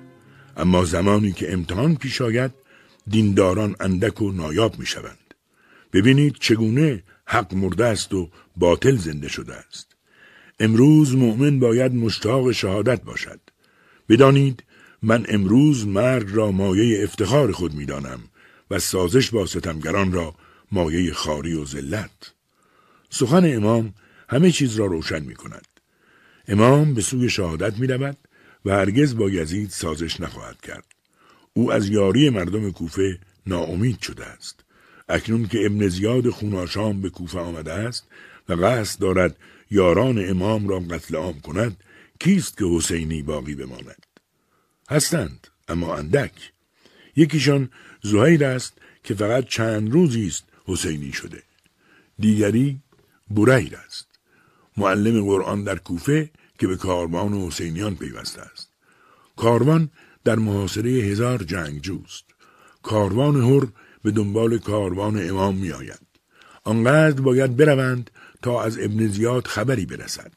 هر نگاهش به راه است. چرا نامرسان ابن زیاد دیر کرده است؟ لحظه ها به سختی میگذرد. کاروان امام در راه بیابان به آب گوارایی می رسند. همانجا منزل می کنند و خیمه ها زده می شود. ناگهان صدای شگه اسب می شنوند. می بینند چهار اسب به سوی آنها می آید. امام حسین علیه السلام از خیمه بیرون می آید. کمی آن طرفتر هر ریاهی هم از خیمهش بیرون می آید و گمان می کند که نامه ای از طرف ابن زیاد می آورند. اما نه آنها به یاری امام آمدند. هر می‌خواهد آنها را دستگیر کند اما امام نمی‌گذارد مدتی میگذرد دوباره سواری نمایان می شود. این بار سوار نامه از ابن زیاد برای هر آورده است. هر نامه را می گشاید. از ابن زیاد به هر فرمانده سپاه کوفه زمانی که این نامه به دست تو رسید سختگیری بر حسین و یارانش را آغاز کن و آنان را در بیابانی خشک و بیاب گرفتار ساز جایی که هیچ پناهگاه و سنگری نداشته باشد. هر نامه را نزد امام می آورد. امام آن را می‌خواند و می‌گوید پس ما در نینوا فرود می آییم. گویا تا آنجا فاصله ای نداریم. هر قبول نمی کند و می‌گوید ابن زیاد برای من جاسوس گذاشته است و باید به گفته او عمل کنم. امام می‌گوید پس از اینجا قدری جلوتر می رویم. هر با خود فکر می کند که ابن زیاد دستور داده من حسین را در صحرای خشک و بی آب فرود آورم. حال چه فرق می کند اینجا فرود آید یا قدری جلوتر؟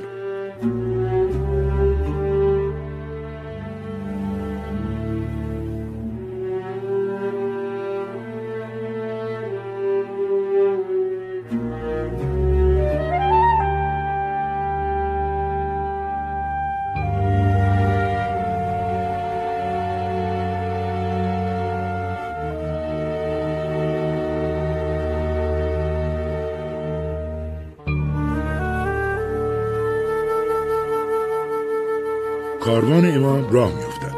لشکریان هر هم به دنبالشان. کاروان از کنار منزلگاه نینوا عبور می کند کاش می‌شد آنجا منزل کرد.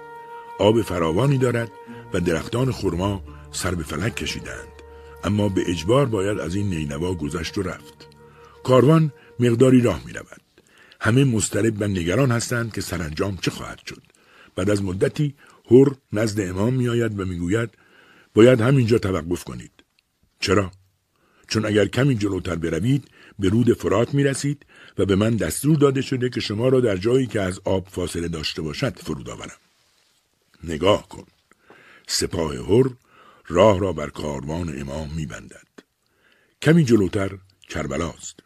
امام تا نام کربلا را می شنود بی اختیار اشک می ریزد و می گوید اینجا همان جایی است که خون ما ریخته خواهد شد و فرود می آیند.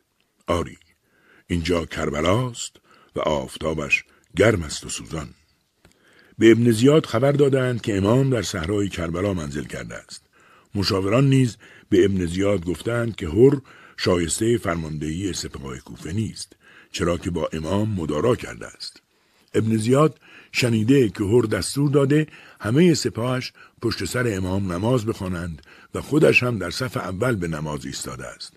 پس این فرمانده هرگز نمی‌تواند برای جنگ با حسین گزینه مناسبی باشد. نامه از ابن زیاد می‌رسد که روی سخنش با امام است. از امیر کوفه به حسین. به من خبر رسیده است که در سرزمین کربلا فرود آمده ای بدان که یزید دستور داده است اگر با او بیعت نکنی هرچه سریعتر تو را به خدایت ملحق سازم. امام به پیک ابن زیاد می‌گوید جوابی ندارم.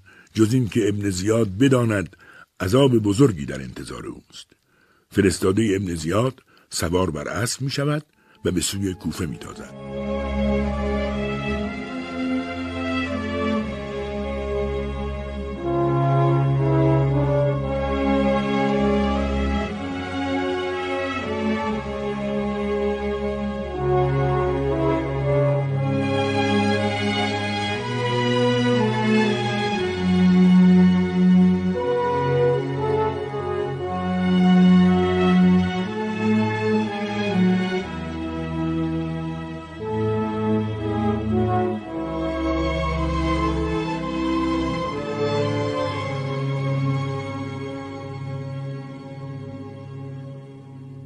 ابن زیاد به این نتیجه می رسد که تنها راه موجود جنگ است.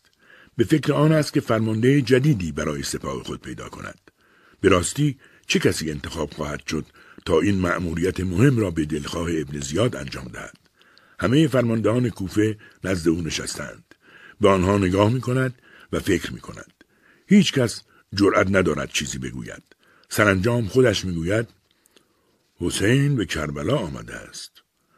کدام یک از شما حاضر است به جنگ با او برود؟ همه سرهایشان را پایین میاندازند. جنگ با حسین؟ هیچ کس جواب نمی‌دهد. ابن زیاد بار دیگر می‌گوید هر کس از شما به جنگ با حسین برود من حکومت هر شهری را که بخواهد به او می‌دهم. باز هیچ کس جواب نمی‌دهد. جنگ کردن با تنها یادگار پیامبر تصمیم ساده نیست. قلب عمر سعد میلرزد. نکند ابن زیاد او را به این کار معمور کند. ناگهان ابن زیاد به او رو می کند و می‌گوید ای عمر سعد تو باید برای جنگ با حسین بروی. عمر سعد می لرزد. قربانت شوم خودت دستور دادی من به ری بروم. ابن زیاد می‌گوید آری اما فعلا جنگ با حسین برای ما مهمتر از ری است. وقتی کار حسین را تمام کردی می توانی به ری بروی. ای امیر کاش مرا از جنگ با حسین معاف می‌کردی. بسیار خوب. می‌توانی به کربلا نروی. من شخص دیگری را برای جنگ با حسین میفرستم. ولی تو هم دیگر به فکر حکومت ری نباش. درون عمر سعد آشوبی برپا می شود. او خود را برای حکومت ری آماده کرده بود. اما حالا همه چیز رو به نابودی است. به فکر فرو می رود. چه کند؟ جنگ با حسین و به دست آوردن حکومت ری یا سرپیچی از نبرد با حسین و از دست دادن حکومت سرانجام لب می گشاید. یک روز به من فرصت بده تا فکر کنم ابن زیاد لبخند می‌زند و موافقت می کند. عمر سعد با دلی پرقوقا به خانهاش می رود. از یک طرف می داند که جنگ با امام چیزی جز آتش جهنم برای او نخواهد داشت. اما از طرف دیگر عشق به ریاست بر ری که حکومت بر تمامی منطقه مرکزی سرزمین ایران است او را وسوسه می کند.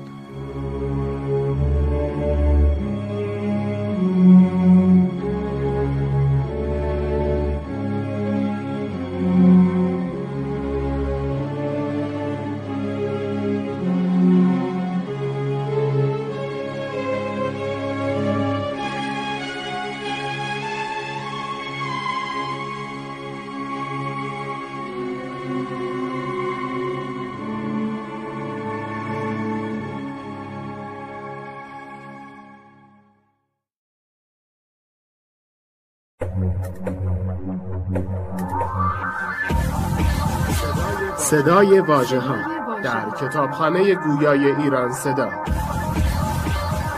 مجموعه ارزشمند از کتاب های گویا www.iranseda.ir فصل چهارم.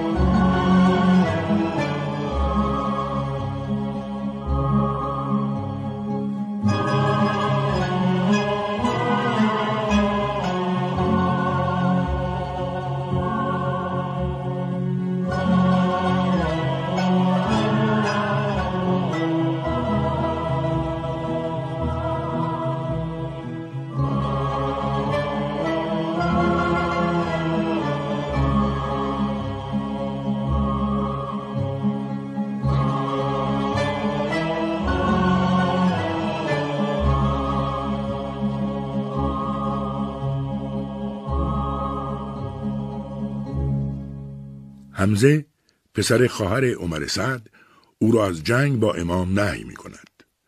ابن یسار نیز چنین می کند. همه کسانی که در خانه عمر سعد هستند او را از جنگ با امام حسین علیه السلام برحضر می دارند. خواب به چشمان عمر سعد نمی رود. اگر به جنگ با حسین نرود تا آخر عمر باید در خانه بنشیند. اما اگر برود حکومت ری و برق سکهای طلا در انتظارش خواهد بود. سرانجام راه رفتن شب تا صبح راه حلی را برای او به ارمغان می آورند. به کربلا برو اما سعی کن با حسین جنگ نکنی. اگر تو به کربلا بروی بهتر از این است که افراد جنایتکار بروند. تو به کربلا می روی و با حسین درگیر نمی شوی. تو با او سخن می گویی و در نهایت او را با ابن زیاد آشتی می دهی. تو تلاش می کنی تا جان حسین را نجات بدهی. همراه سپاه می روی ولی هرگز دستور حمله را نمی دهی. به این ترتیب هم جان حسین را نجات می دهی و هم به حکومت ری می رسی. صبح زود سربازان ابن زیاد به سراغش می آیند. ابن زیاد او را فرا خوانده تا ببیند فکرهایش را کرده است یا نه. می رود به قصر. سلامی می کند و می گوید ای امیر. من آماده هم که به سوی کربلا بروم و فرماندهی لشکر تو را به عهده بگیرم. ابن زیاد خوشحال می شود و دستور می دهد حکم فرماندهی کل سپاه برای او نوشته شود. اما با زیرکی تمام می‌فهمد که او هنوز خود را برای کشتن حسین آماده نکرده است. برای همین می‌گوید ای عمر سعد تو وظیفه داری لشکر کوفه را به کربلا ببری و حسین را به قتل برسانی. آگاه باش که اگر از جنگ با حسین خودداری کنی گردن تو را می‌زنم و خانهت را خراب می‌کنم. عمر سعد به خود میلرزد. تا دیروز آزاد بود که یا به جنگ حسین برود یا به گوشه خانهش پناه ببرد. اما اکنون ابن زیاد او را به مرگ تهدید می کند. بین دوراهی سختری مانده است. چاره ای ندارد جز اینکه برای جنگ به کربلا برود.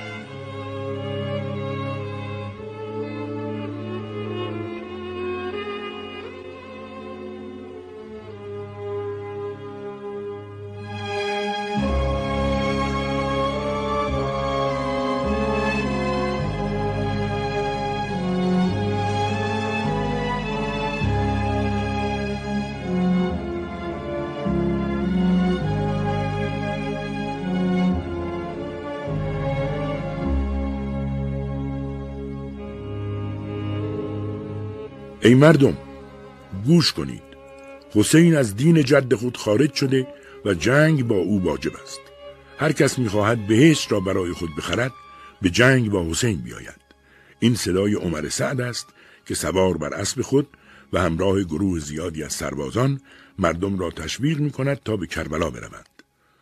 اگر ما خودمان را به جای آن جوانان بگذاریم که همیشه عمر سعد را به عنوان یک دینشناس وارسته می شناختند چه می کردیم؟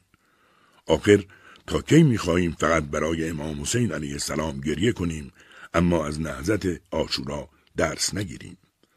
همواره افرادی مانند عمر سعد هستند که برای رسیدن به دنیا و ریاست شیرین بر دنیا دین را دستمایه می کنند. نگاه کن. مردمی که سخنان عمر سعد را شنیدند باور کردند که حسین از دین خارج شده است. پس در لشکر عمر سعد حاضر شدند. میدانی چند نفر در همین روز اول گرد او جمع شدند؟ چهار هزار نفر. این چهار هزار نفر همان کسانی هستند که چند روز پیش برای امام حسین علیه السلام نامه نوشته بودند به کوفه بیاید. خبر به ابن زیاد می رسد که چهار هزار نفر آمادند تا همراه عمر سعد به کربلا بروند.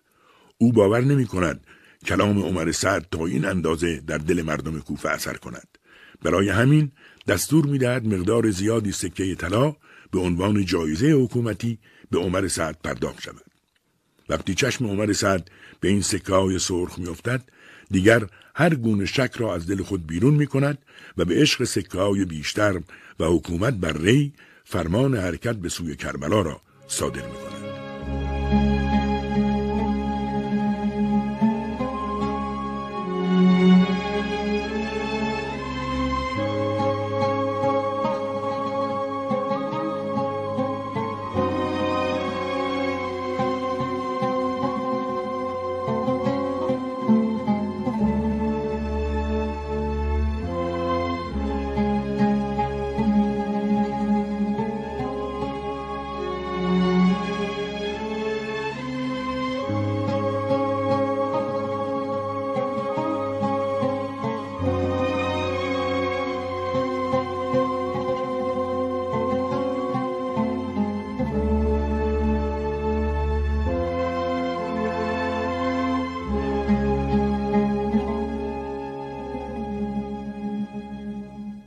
قهقهه سربازان عمر سعد به گوش می رسد.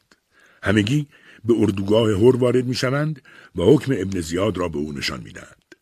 هور می فهمد که از این لحظه به بعد عمر سعد فرمانده است و او باید به دستورات آنها عمل کند. پنج هزار نفر آنجا جمع شدند و همه منتظر دستور عمر سعد هستند. او می‌خواهد کشتن امام حسین را یک نوع حرکت مردمی نشان بدهد. می‌خواهد تاریخ را منحرف کند تا آیندگان گمان کنند که این مردم کوفه بودند که حسین را کشتند نه ابن زیاد. ابن زیاد دستور داده در منطقه نخیله اردوگاهی زده شود و نیروهای مردمی در آنجا سازماندهی شوند و به سوی کربلا حرکت کنند. سپاه او اکنون از سه گروه تشکیل شده است. گروه اول کسانی که با سخنان عمر سعد به اسم دین فریب خوردند و به کربلا رفتند. گروه دوم افرادی که با پول ابن زیاد فریب خوردند و برای رسیدن به دنیا برای جنگ آماده شدند. و گروه سوم کسانی که از ترس اعدام و کشته شدن به سپاه ملحق شدند. زیرا خود ابن زیاد در یک سخنرانی گفت من به اردوگاه سپاه می روم و هر مردی که در کوفه بماند به قتل خواهد رسید. او به یکی از فرماندهان خود گفته بود در کوچه های کوفه بگردد و هر کس را یافت مجبور کند به اردوگاه نخیله برود و اگر قبول نکرد او را به قتل برساند. هر لحظه بر تعداد سربازان عمر سعد افزوده می شود در حالی که یاران امام در حدود صد نفرند. راهها بسته شده و همه اطراف کربلا محاصره شده است. تک تک افرادی به گروه امام ملحق می شوند. آنان به سختی در سپاه کوفه هیاهو برپا شده است. شمشیرهای برهنه در دست نیروهاست و همه منتظرند دستور حمله صادر شود. حلقه محاصره هر لحظه تنگتر می شود. اگر کسانی هم بخواهند به یاری امام بیایند دیگر نمی توانند. یک لشکر چهار هزار نفری دیگر به نیروهای عمر سعد افزوده شده. آمار سپاه او به بیست هزار نفر رسیده است.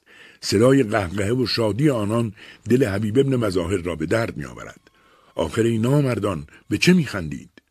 نماز می‌خوانید و در نماز بر پیامبر و خاندان او درود میفرستید ولی برای جنگ با فرزند دختر او شمشیر به دست گرفتید؟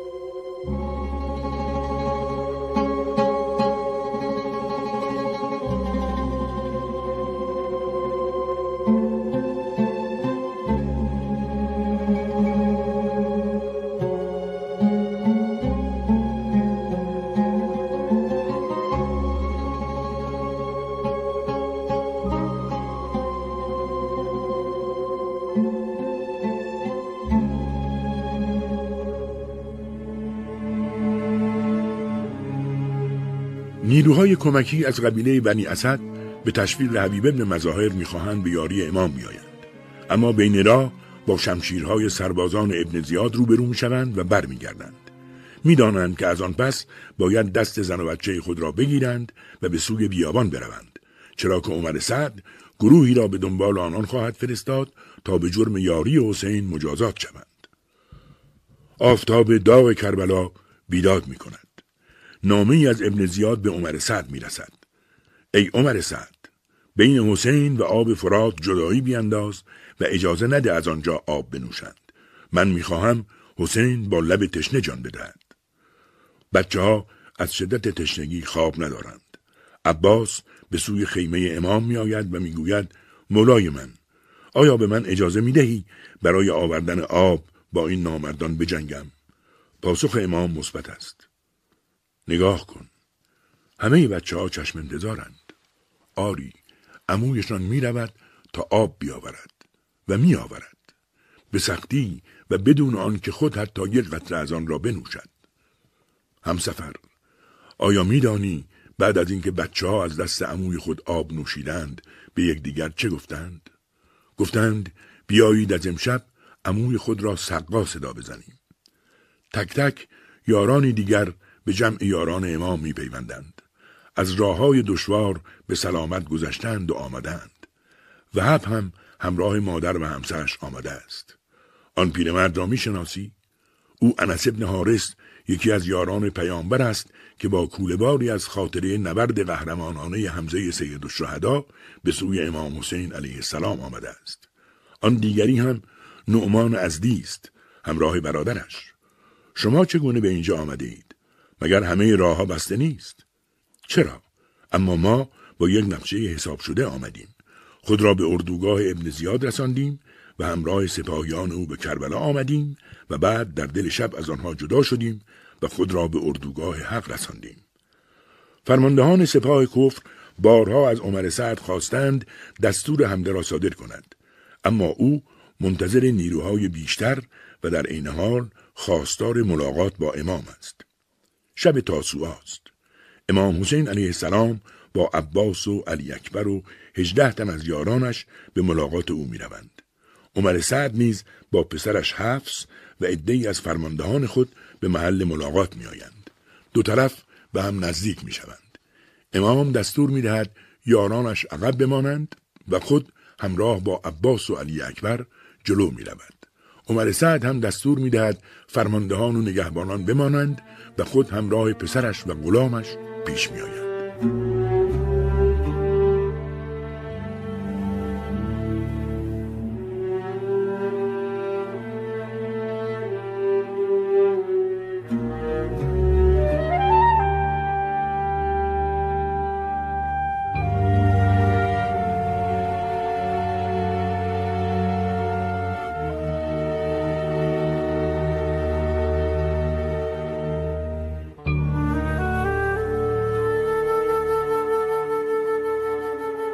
مذاکره کاملا مخفیانه است. امام میفرماید ای عمر سعد آیا می‌خواهی با من بجنگی؟ بیا از این مردم جدا شو و به سوی من بیا. عمر سعد حیران می شود نمی‌داند چه جوابی بدهد. او اصلا انتظار شنیدن این کلام را از امام نداشته است. امام نگفته که آب را آزاد کن. گفته که خود را آزاد کن. آشوبی در وجود عمر سعد برپا می شود باز در دوراهی عجیبی گرفتار می شود. بین حسینی شدن و حکومت ری. اما سرانجام عشق حکومت ری به او امان نمی‌دهد. او دیگر راه خود را انتخاب کرده است. رو به امام می کند و می‌گوید میترسم اگر به سوی تو بیایم خانهام را خراب کنند. میترسم ابن زیاد زن و بچهام را به قتل برساند. هر بهانه می آورد امام به او خاطر جمعی می دهد. اما سکوت است و سکوت او عاشق حکومت ری شده است و هیچ چیز دیگر را نمی بیند. امام می‌گوید بدان که با ریختن خون من هرگز به آرزوی خود که حکومت ری است نخواهی رسید. باز هم سکوت. دیدار به پایان می رسد و هر گروه به اردوگاه خود باز می گردد. سکوت عمر سعد به این معناست که او دعوت امام را قبول نکرده است. اگر دعوت امام را قبول می کرد و حسینی می شد میدانی چه می شد؟ بیش از ده هزار نفر حسینی می شدند. همه کسانی که به خاطر سخنان عمر سعد به جنگ امام آمده بودند به امام ملحق می شدند و سرنوشت جنگ عوض می شد. در این صورت شاید لازم نمی‌شد امام با ابن زیاد بجنگد چون وقتی ابن زیاد می‌فهمید عمر سعد و سپاهش به امام حسین علیه السلام ملحق شدند خودش از کوفه فرار می‌کرد می‌دانست که مردم عمر سعد را به عنوان یک شخصیت مهم و یک دانشمند وارسته میشناختند آنگاه امام به راحتی کوفه را تصرف می‌کرد و بعد از تصرف کوفه می‌توانست به شام حمله کند و به حکومت یزید خاتمه بدهد پس مذاکره امام با عمر سعد را می‌توان یکی از مهمترین برنامه های آن حضرت در کربلا دانست. امام در هر لحظه قیام خود همواره تلاش می‌کرد از هر موقعیتی برای هدایت مردم و دور کردن آنها از گمراهی استفاده کند و قبول مذاکره با عمر سعد هم در راستای همین هدف بود. اما افسوس که عمر سعد در آن موقعیت بزرگترین ضربه را به حق و حقیقت زد و دعوت امام را نپذیرفت. وقتی به خیمه خود بازگشت دید خواب به چشمش نمی آید. با خود می گفت تو می‌خواهی با پسر پیامبر بجنگی؟ تو آب را بر روی فرزندان زهرا بستی؟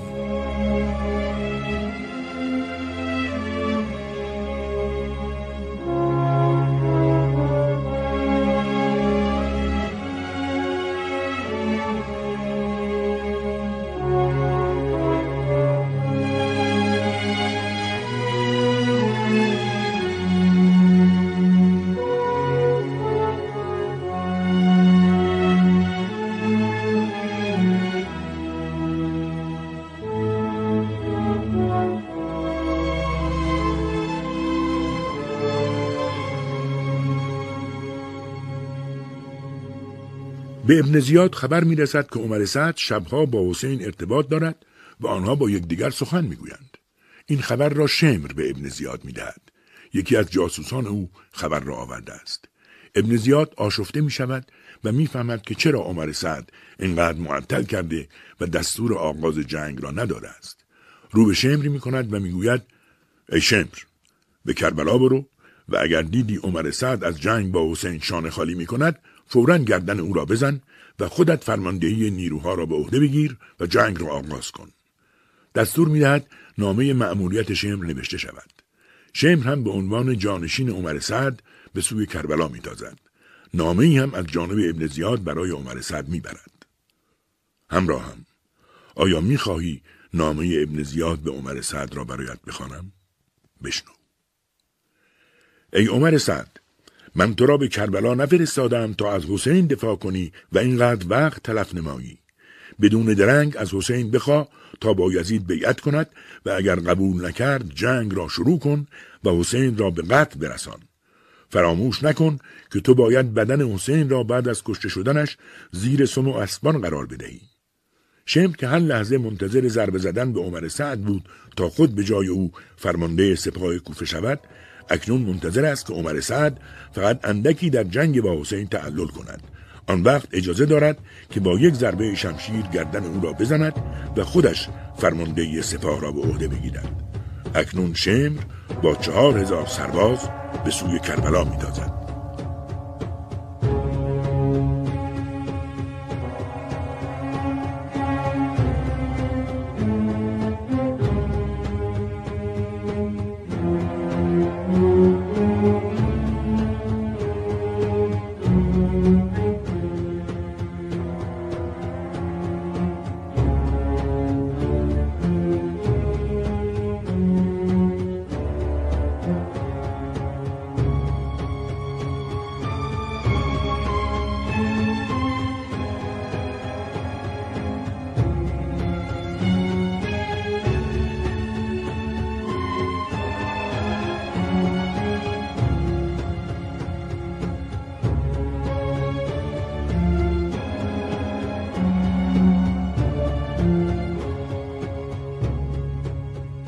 هوای گرم بیابان همه را به سطوح آورده است. عمر سعد دارد در آب فرات آبتنی می کند. وای بر تو آب را بر روی کودکان حسین بسته ای و خودت در آن لذت می‌بری. در این هنگام سواری از راه می‌رسد. سوار جاسوس خود عمر سعد است. تا می‌رسد می‌گوید ای عمر سعد به هوش باش. شمر در راه است و می‌خواهد گردن تو را بزند. آخر مگر من چه کردم؟ خبر ملاقات تو با حسین به گوش ابن زیاد رسیده است و او خیلی خشمگین شده به شمر دستور داده به اینجا بیاید تا اگر جنگ با حسین را شروع نکردی گردن تو را بزند عمر سعد به فکر فرو می رود. فرصتی ندارد. فوری از فرات بیرون می آید. لباس خود را می پوشد و پس از ورود به خیمه فرماندهی دستور می دهد شیپور جنگ را بزنند. نگاه کن. همه سپاه کوفه به تکاپو میافتند. چه قوقایی برپا می شود. سپاهی که هفت روز در این بیابان معطل شدند اکنون خوشحالند که سرانجام دستور حمله صادر شده است. خود عمر سعد هم زره برتن کرده و شمشیرش را در دست می‌گیرد. شمر از راه می‌رسد و می‌بیند سپاه کوفه آماده حمله است. نامه ابن زیاد را می‌دهد. عمر سعد نامه را می‌گیرد و خود را به بیخبری می‌زند. خیلی عادی شروع به خواندن نامه می‌کند. سپس قهقههای می‌زند و به شمر می‌گوید آمده فرمانده کل قوا شوی مگر من مردم این خیالها را از سرت بیرون کن من خودم کار حسین را تمام می کنم. شم که می بیند بازی را باخته است سرش را پایین می اندازد و چیزی نمی گوید. عمر سعد خیلی زیرک است و می‌داند که شمر تشنه قدرت و ریاست است مثل خودش و اگر او را به حال خود رها کند مایه دردسر خواهد شد پس باید از راه رفاقت وارد شود تا هم از شرش راحت شود و هم از او استفاده کند می‌گوید ای شمر من تو را به عنوان فرمانده نیروهای پیاده منصوب می کنم. هرچه سریعتر برو و نیروهایت را آماده کن. برق شادی به چهره شمر می نشیند و می رود. عمر سعد بزرگترین رقیب خود را اینگونه به خدمت می گیرد و از او برای رسیدن به هدف خود استفاده می کند. سوار نظام، پیاده نظام، تیراندازها و نیزدارها همه آماده و مرتب ایستادند. عمر سعد با تشریفات خاصی در جلوی سپاه قرار می گیرد. او امروز فرمانده بیش از سی و سه هزار نیروست. فریاد می‌زند ای لشکر خدا پیش به سوی بهشت. درست شنیدید. این صدای اوست. اگر در این جنگ کشته شوید شهید هستید و به بهشت می روید. شما سربازانی هستید که در راه خدا مبارزه می کنید. حسین از دین خدا خارج شده است. او می‌خواهد در امت اسلامی اختلاف ایجاد کند.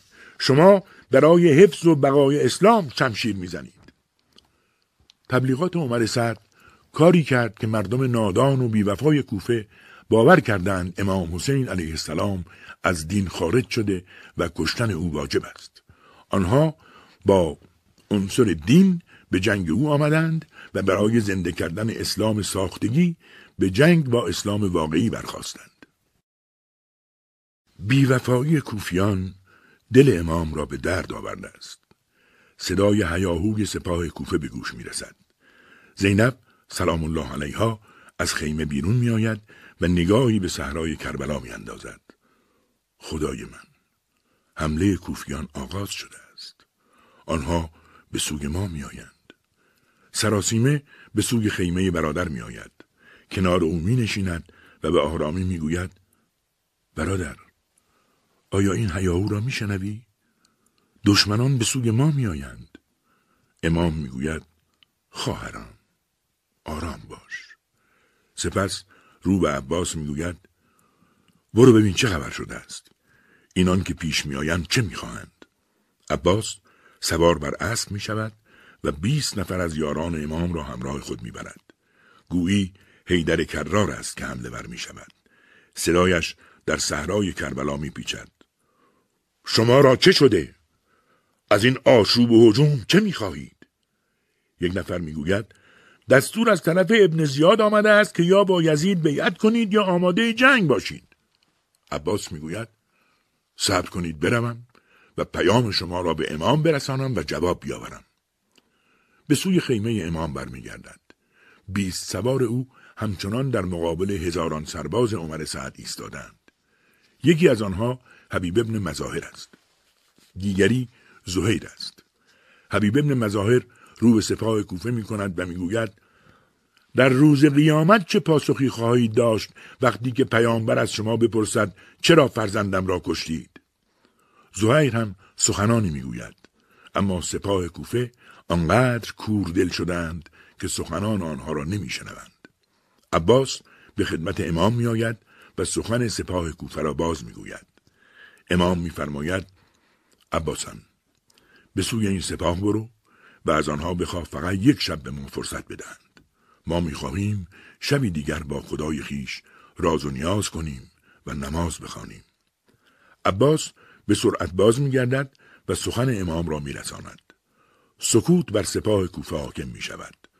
عمر سعد سکوت را می شکند و رو به شمر می گوید نظر تو در این باره چیست؟ شمر نظری نمی دهد. عمر سعد نگاهی به دیگر فرماندهان خود می کند و نظر آنها را جوگا می شود. آنها هم سکوت می کنند.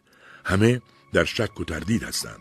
فرمانده نیروهای محافظ فرات، امر ابن حجاج، سکوت را می شکند و می گوید شما عجب مردمی هستید.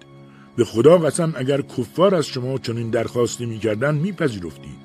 اکنون پسر پیامبر چنین خواسته ای دارد.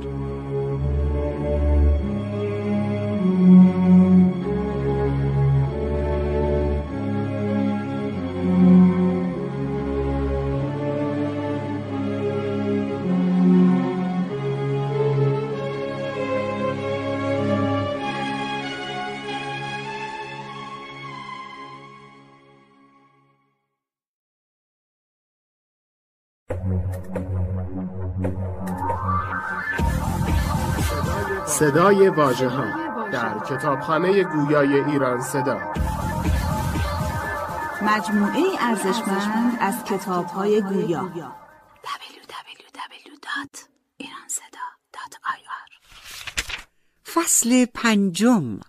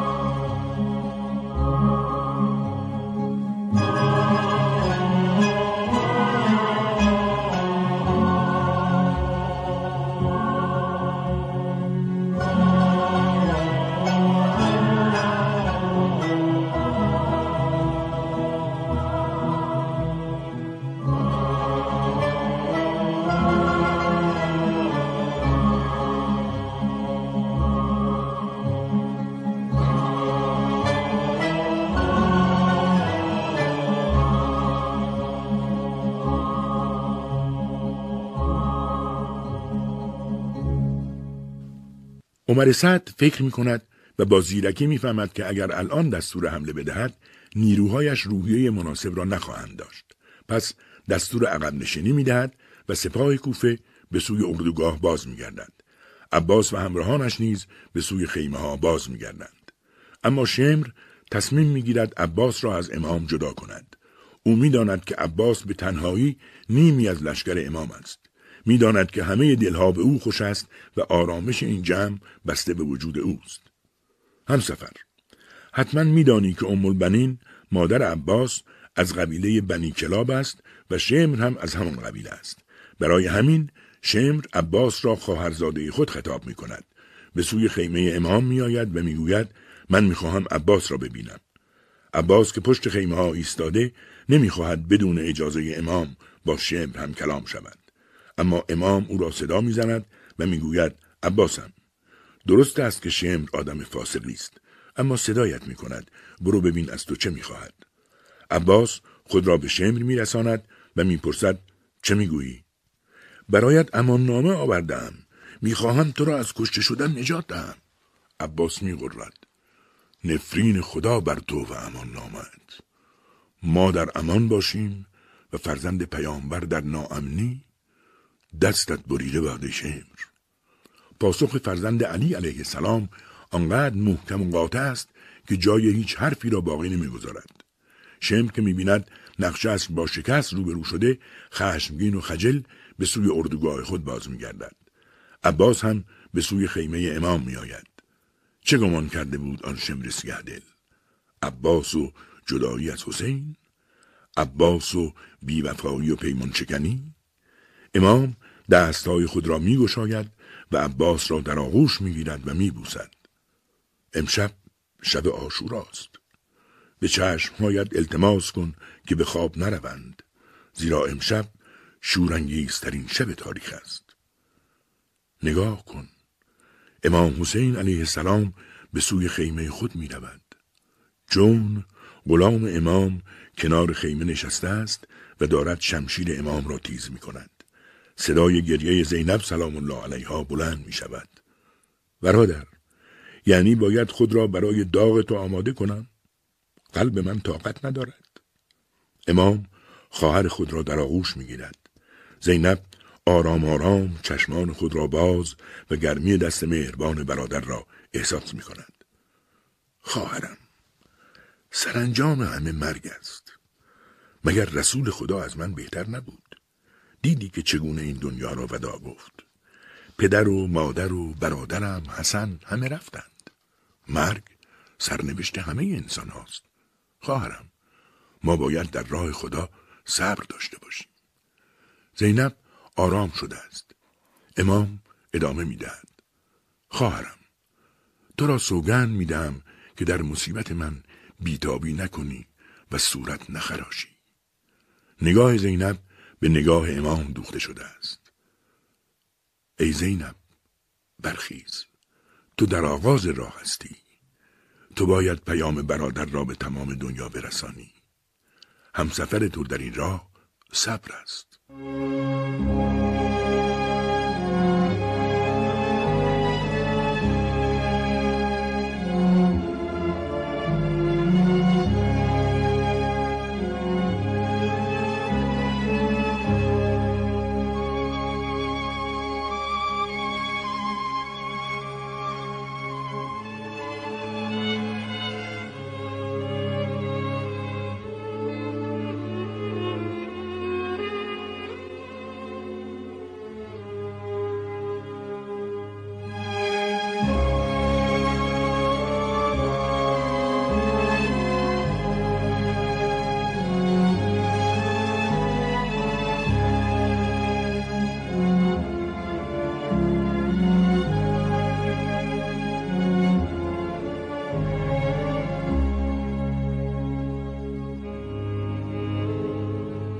خبری در خیمه ها می پیچد. همه با عجله سجاده های نماز خود را جمع می کنند و به سوی خیمه خورشید می شتابند. امام یاران خود را طلبیده است. یاران خوبم بدانید که ما فقط امشب را مهلت داریم و فردا روز جنگ است. من به همه شما اجازه می دهم از این صحرا بروید. من بیعت خود را از شما برداشتم. بروید. هیچ چیز مانع رفتن شما نیست. اینک شب است و تاریکی. این پرده سیاه شب را غنیمت بشمارید. قوقایی به پا می شود. نگاه کن همه گریه می کنند. ای حسین چقدر آقا و بزرگواری چرا می‌خواهی تنها بشوی؟ چرا می‌خواهی جان ما را نجات بدهی؟ آتش در جانها افتاده است. اشک است و گریه های بیتاب و شانه های لرزان کجا برویم؟ چگونه کربلا را رها کنیم؟ وقتی تو اینجایی بهشت اینجاست ما کجا برویم؟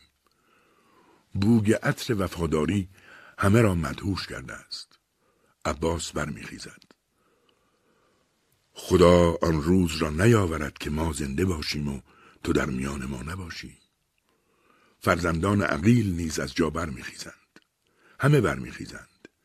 امام می‌گوید بدانید که فردا همه شما به شهادت خواهید رسید و هیچ کدام زنده نخواهید ماند. همه یک سخن دارند. خدا را شکر می کنیم که به ما توفیق و یاری تو را داده است. امام نگاهی به یاران خود می اندازد و بعد برنامه های پیش رو را مشخص می کند. اولین دستور امام این است که فاصله بین خیمه ها کم شود و خیمه زنان و کودکان در وسط قرار گیرد. دستور بعدی آن است که تا سه طرف خیمه ها خندق حفر شود. وقتی حفر خندق تمام شد امام دستور می‌دهد مقدار زیادی هیزم از بیابان جمع شود و داخل خندق ریخته شود. آنگاه به یاران خود می‌گوید وقتی جنگ آغاز شد دشمن تلاش می کند ما را از چهار طرف مورد حمله قرار دهد. آن هنگام این چوب ها را آتش خواهیم زد تا فقط از روبرو بتواند به جنگ ما بیاید. برنامه بعدی آماده شدن برای شهادت است. امام از یاران خود می‌خواهد عطر بزنند و خود را برای شهادت آماده کنند. لحظه ملاقات با خدا نزدیک است. باید معطر و آراسته و زیبا به دیدار خدا رفت. امام نیروهای خود را به سه دسته تقسیم می کند. دسته راست، دسته چپ و دسته میانه. زهیر به عنوان فرمانده دسته راست و حبیب ابن مظاهر به عنوان فرمانده دسته چپ و خود حضرت نیز در قلب لشکر دسته میانه. پروانه ها آمادند تا جان خود را فدای شمع وجود امامشان کنند. امام پرچم لشکرش را به دست برادرش عباس می‌دهد. او امروز علمدار دشت کربلاست. امام دستور می‌دهد هیزمها را آتش بزنند. سپاه کوفه نیز آماده جنگ است. آنها به این نتیجه رسیدند که باید هرچه زودتر جنگ را آغاز کنند. عمر سعد به شمر می‌گوید خود را به نزدیکی خیمه های حسین برسان و وضعیت آنها را بررسی کن و برای من خبر بیاور. شمر میتازد. آتش می‌بیند. خدایا چه می‌بینم؟ سه طرف خیمه ها پر از آتش است. فقط در یک طرف خیمه ها راه باز است و آنجا هم لشکری کوچک اما منظم ایستاده است. عصبانی می شود. باز می گردد و خبر می دهد که نمی توان از چهار طرف حمله کرد. عمر سعد با تغییر در شیوه حمله پرچم سپاه را به غلام خود می دهد. تبل آغاز جنگ زده می شود و سپاه کوفه حرکت می کند. دقایقی نمی گذرد که سپاه کفر در مقابل سپاه حق می ایستد. امام رو به سپاهیان کوفه می کند و میفرماید آیا شما نبودید که برایم نامه نوشتید و مرا به سوی شهر خود دعوت نمودید؟ آیا شما نبودید که به من وعده دادید اگر به کوفه بیایم مرا یاری خواهید کرد؟ اکنون می‌خواهید خون چه کسی را بریزید؟ مگر من فرزند دختر پیامبر نیستم؟ سکوت بر تمام سپاه کوفه سایه افکنده است. هیچ کس جوابی نمی‌دهد. امام ادامه می‌دهد آیا من خون کسی را ریختم که می‌خواهید این گونه قصاص کنید؟ آیا مالی از شما تباه کردم؟ بگویید من چه کردم؟ سکوت مرگبار سپاه کوفه ادامه پیدا می کند. عمر سعد نگاهی به یکی از فرماندهان خود می کند و می‌گوید جوابش را بده. قیس ابن اشعث فریاد می‌زند ای حسین ما نمی‌دانیم تو از چه سخن می‌گویی اما اگر بیعت با یزید را بپذیری روزگار خوب و خوشی خواهی داشت امام فریاد می‌زند من هرگز با کسی که به خدا ایمان ندارد بیعت نمی کنم. عمر سعد به نیروهای خود نگاه می کند. خیلی از آنها سرشان را پایین انداختند. گویی وجدان آنها بیدار شده است. عمر سعد نگران می شود. باید کاری کرد. دستور می‌دهد سربازانش هم همه کنند تا صدای حسین به گوش کسی نرسد. میترسد سخن حسین در دل این سپاه اثر کند. حر نیاهی یکی از فرماندهان اوست. همان که با هزار سرباز راه را بر امام بسته بود. او فرمانده چهار هزار سرباز است. سربازان خود را وامی نهد و به سوی عمر سعد می آید. آیا واقعا می‌خواهی با این گروه کوچک بجنگی؟ عمر سعد می‌گوید عجب سوالی می‌کنی هر خب معلوم است که می‌خواهم بجنگم آن هم جنگی که سر حسین و یارانش از تن جدا گردد. هر به سوی لشکر خود باز میگردد. در درون او غوغایی برپاست. باور نمی‌کرد که کار به اینجا بکشد. می‌داند که حسین بر حق است. با خود می‌گوید فردای قیامت جواب پیامبر را چه خواهی داد؟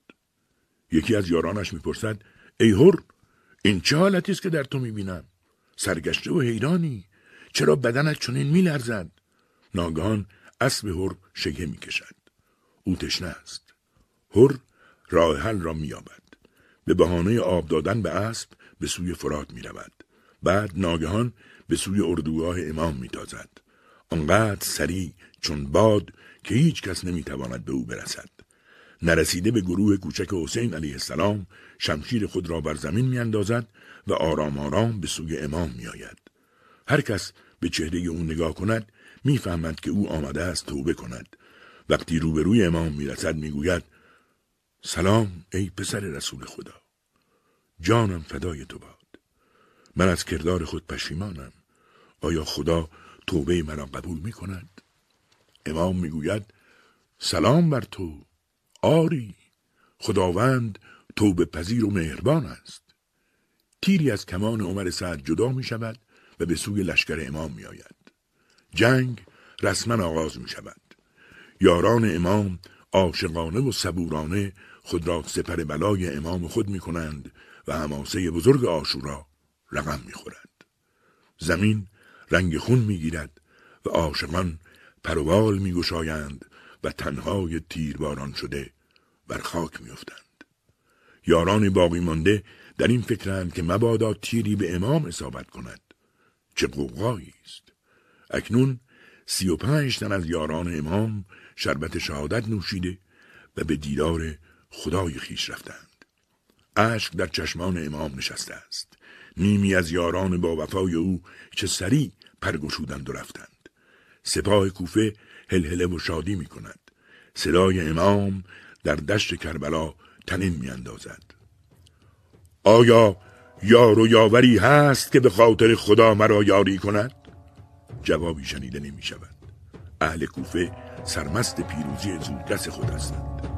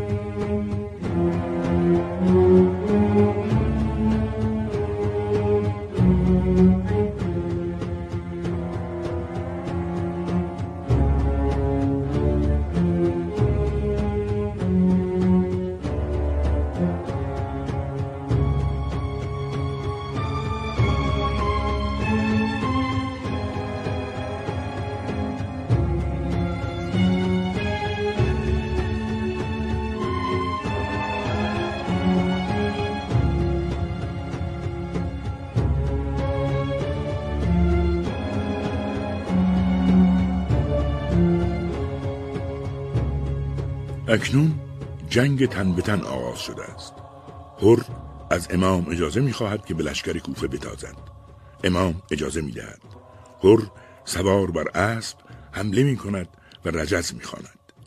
سپاه کوفه می ترسد و کمی عقب می نشیند. عمر سعد که کینه زیادی از هر به دل گرفته دستور می دهد او را تیرباران کنند. تیرها پشت سر هم می آیند. فریاد هر بلند است. بدانید که من مرد می‌دانم و از حسین پاسداری می کنم. همچنان می جنگد و چهل تن از سپاه دشمن را به خاک سیاه می نشاند. دشمن او را محاصره می کند. تیرها و نیزه ها همچنان می آیند. نیزه بر سینه هر می نشیند و او بر روی زمین می افتد. یاران امام بالای سرش می روند و او را به خیمه ها می آورند. امام نیز به استقبالش می آید و در کنار او روی زمین می نشیند. سر او را بر سینه می گیرد و با دستهای خیش خاک و خون از چهرهش پاک می کند. میفرماید مادرت چه نام خوبی برای تو انتخاب کرد. تو در دنیا هر بودی و در آخرت سعید. به راستی تو چه جوانمرد خوبی بودی که چون صدای غربت مرا شنیدی جانت را فدا کردی. چهار شیرمرد کربلا به سوی امام میآیند و برای رفتن به میدان کسب اجازه می کنند. بعد چنان به قلب لشکر کفر میتازند که هیچ کس را توان مقابله با آنها نیست. عمر سعد بسیار عصبانی است. این چهار نفر یک لشکر را به زانو درآوردند. اینجاست که فکری به ذهن عمر سعد می‌رسد. دستور می‌دهد لشکرش راه را باز کند تا آنها به عقب سپاه برسند آنگاه آنان را محاصره کنند. این نقشه اجرا می شود و چهار نفر جوانمرد سپاه امام در حلقه محاصره قرار می گیرند. صدای یا محمد آنان به گوش امام می‌رسد. امام عباس را به کمک آنها میفرستد. عباس همچون حیدر کرار میتازد و با شتاب به سپاه کوفه می‌رسد.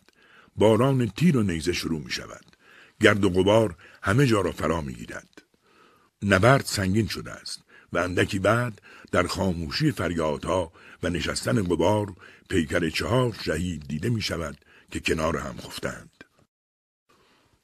این بار دشمن قصد جان امام را کرده است. یاران امام راه را بر آنان میبندند اما یکی یکی شهید می‌شوند لبهای خشکیده و ترک خورده امام غمی بزرگ بر دل باقی مانده ها می نشاند. امام از سپاه کوفه می خواهد برای خواندن نماز لحظاتی جنگ را متوقف کنند. عمر سعد دستور توقف جنگ را می دهد. امام آماده نماز می شود. این آخرین نمازی است که امام به جا می آورد. خنده ای ترسناک بر صورت عمر سعد است. او نقشه ای در سر دارد. آری او به تیراندازان امر می کند آماده دستور او باشند. می‌خواهد امام را در نماز شهید کند.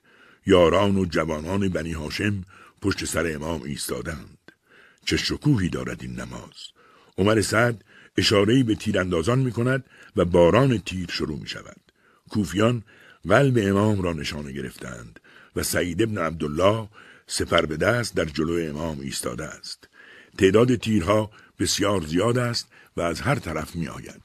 همه آسمان چشم به این نماز و این حماسه دارند. نماز تمام می شود و پروانه عاشق بر روی زمین می افتد. سعید ابن عبدالله جان امام را خریده و جان خود را فدا کرده است. یاران یکی یکی منتظرند تا جنگ دوباره آغاز شود و جلو بروند. علی اکبر به میدان می رود. تمام لشکر کوفه منتظر آمدن او هستند. آنها می‌خواهند دل حسین را با ریختن خون علی اکبر به درد آورند. او در میدان میچرخد و رجز می‌خواند. به هر سو که می‌رود لشکر کوفه فرار می‌کنند.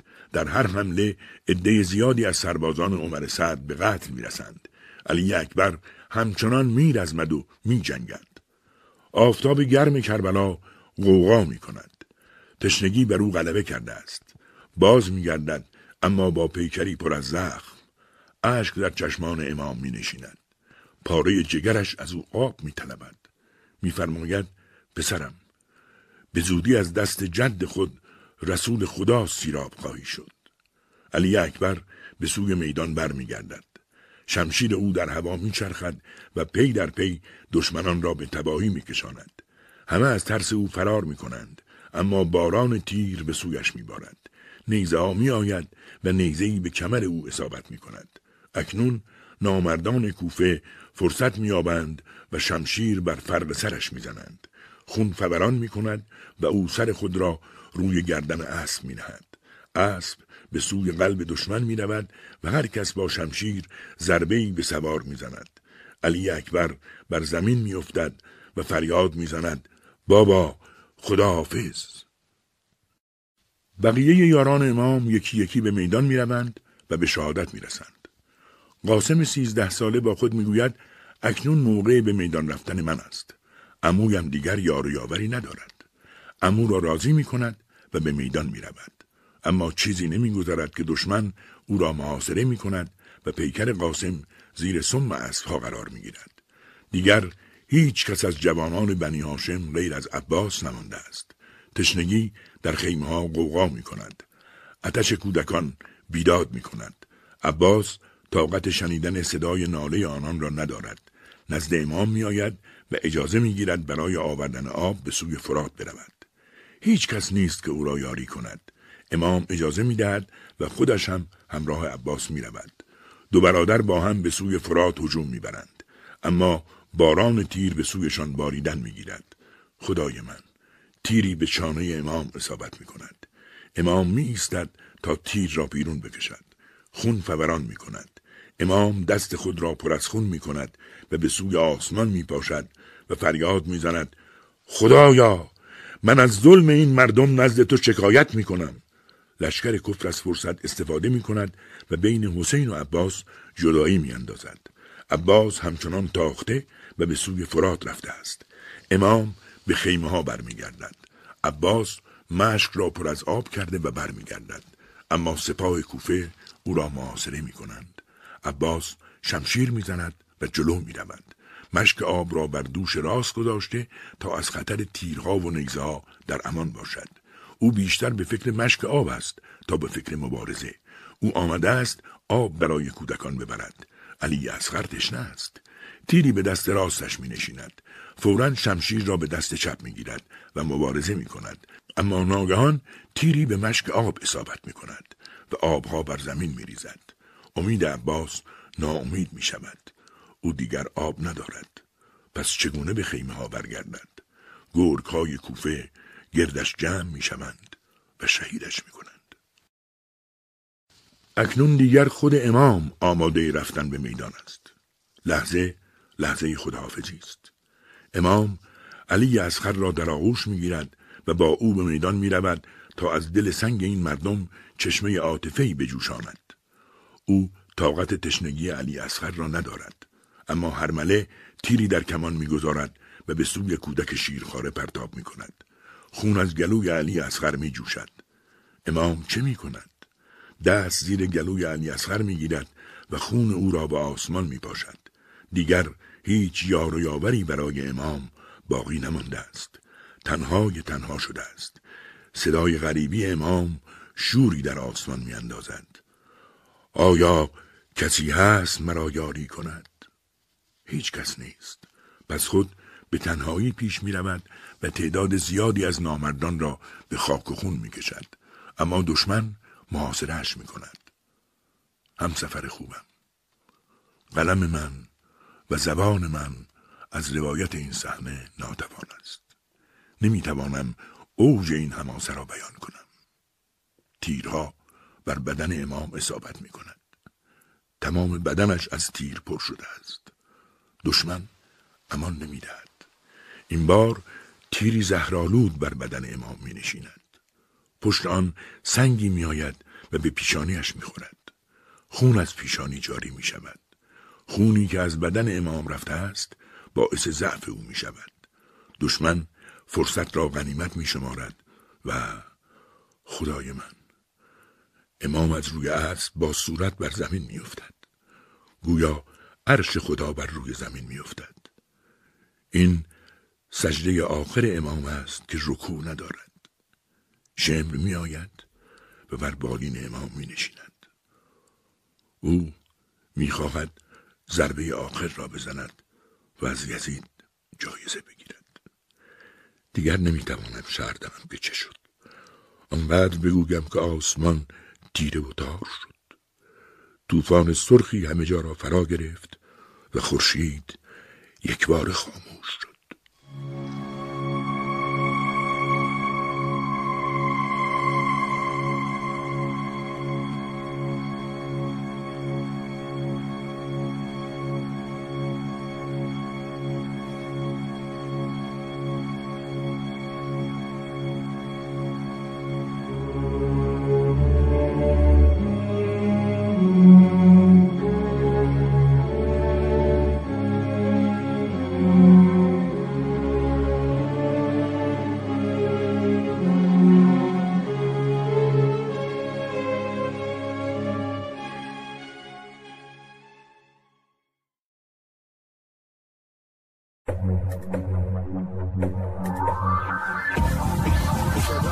صدای واژه ها در کتابخانه گویای ایران صدا.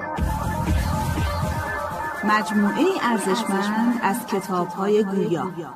www.iranseda.ir فصل ششم.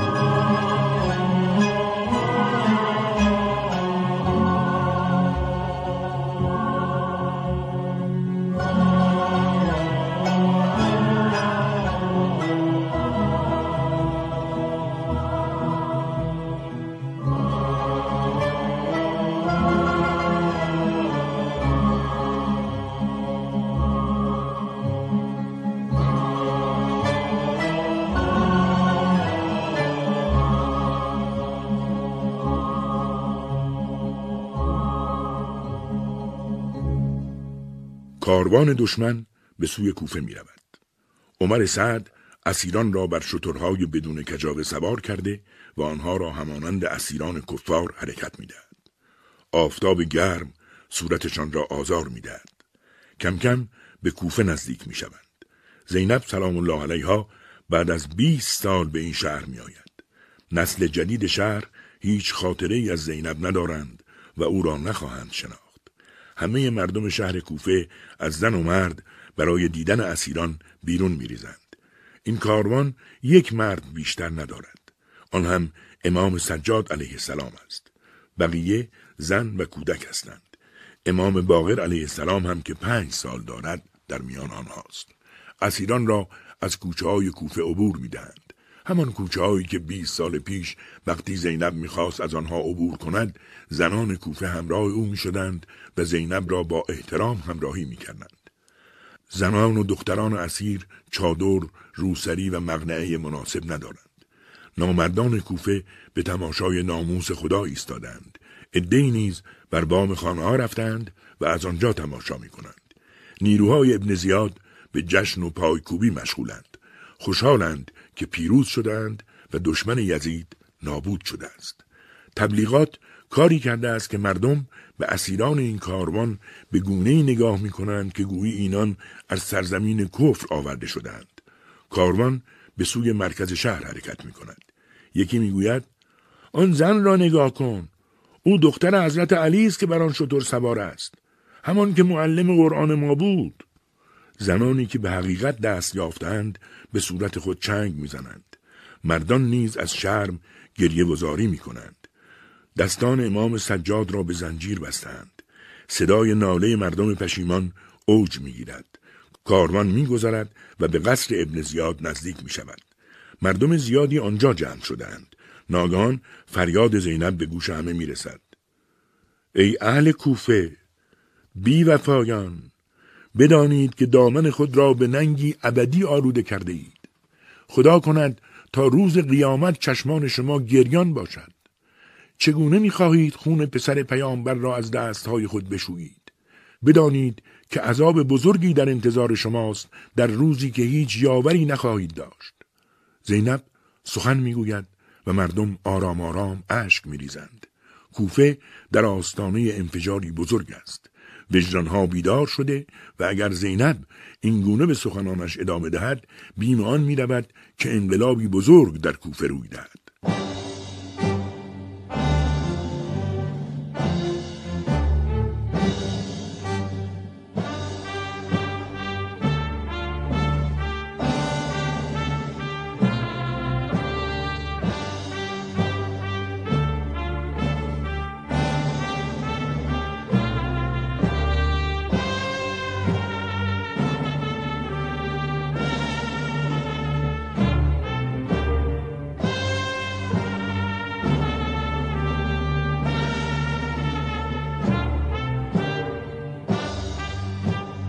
ابن زیاد خبر می رسد که چگونه زینب با سخنانش مردم کوفه را تحت تأثیر قرار داده و با کوچکترین جرقه ممکن است در شهر شورش بزرگی برپا شود.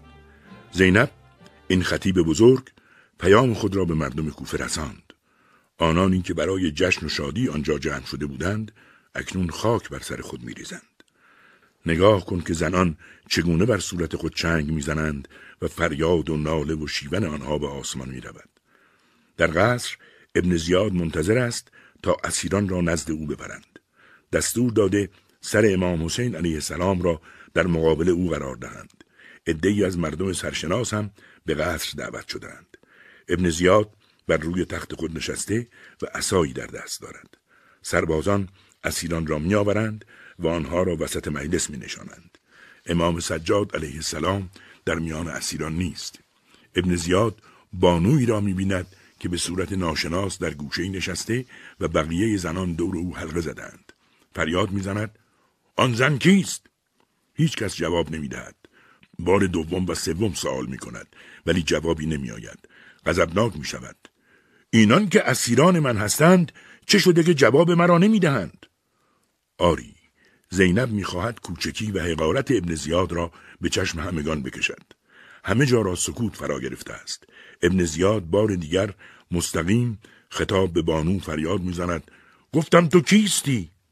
جالب است خود آن حضرت جواب نمی‌دهد. یکی از زنان دیگر می‌گوید خانم زینب است. ابن زیاد می‌گوید همان زینب که دختر علی و خواهر حسین است؟ و ادامه می‌دهد دیدی که چگونه برادرت کشته شد؟ دیدی که چگونه پسرت و همه عزیزانت کشته شدند؟ همه منتظرند صدای گریه و شیون زینب داغدی را بشنوند.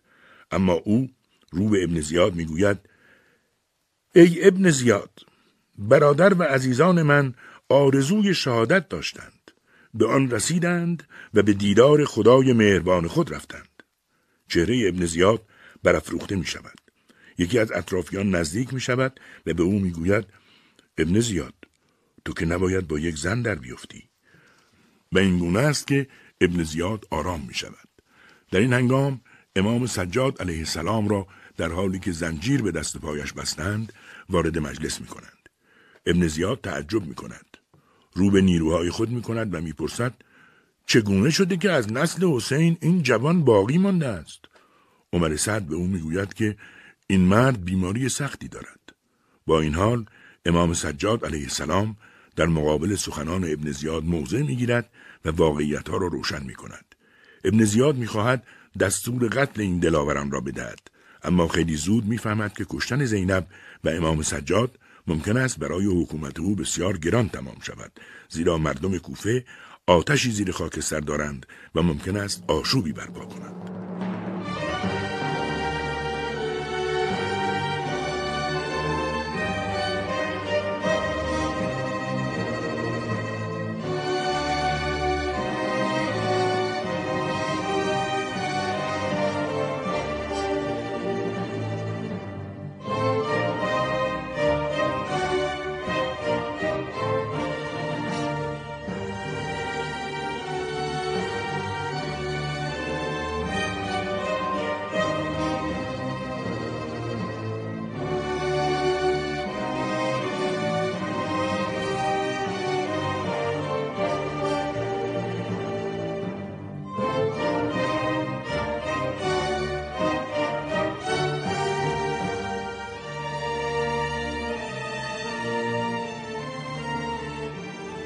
زیاد دستور می‌دهد اسیران را کنار مسجد کوفه زندانی کنند.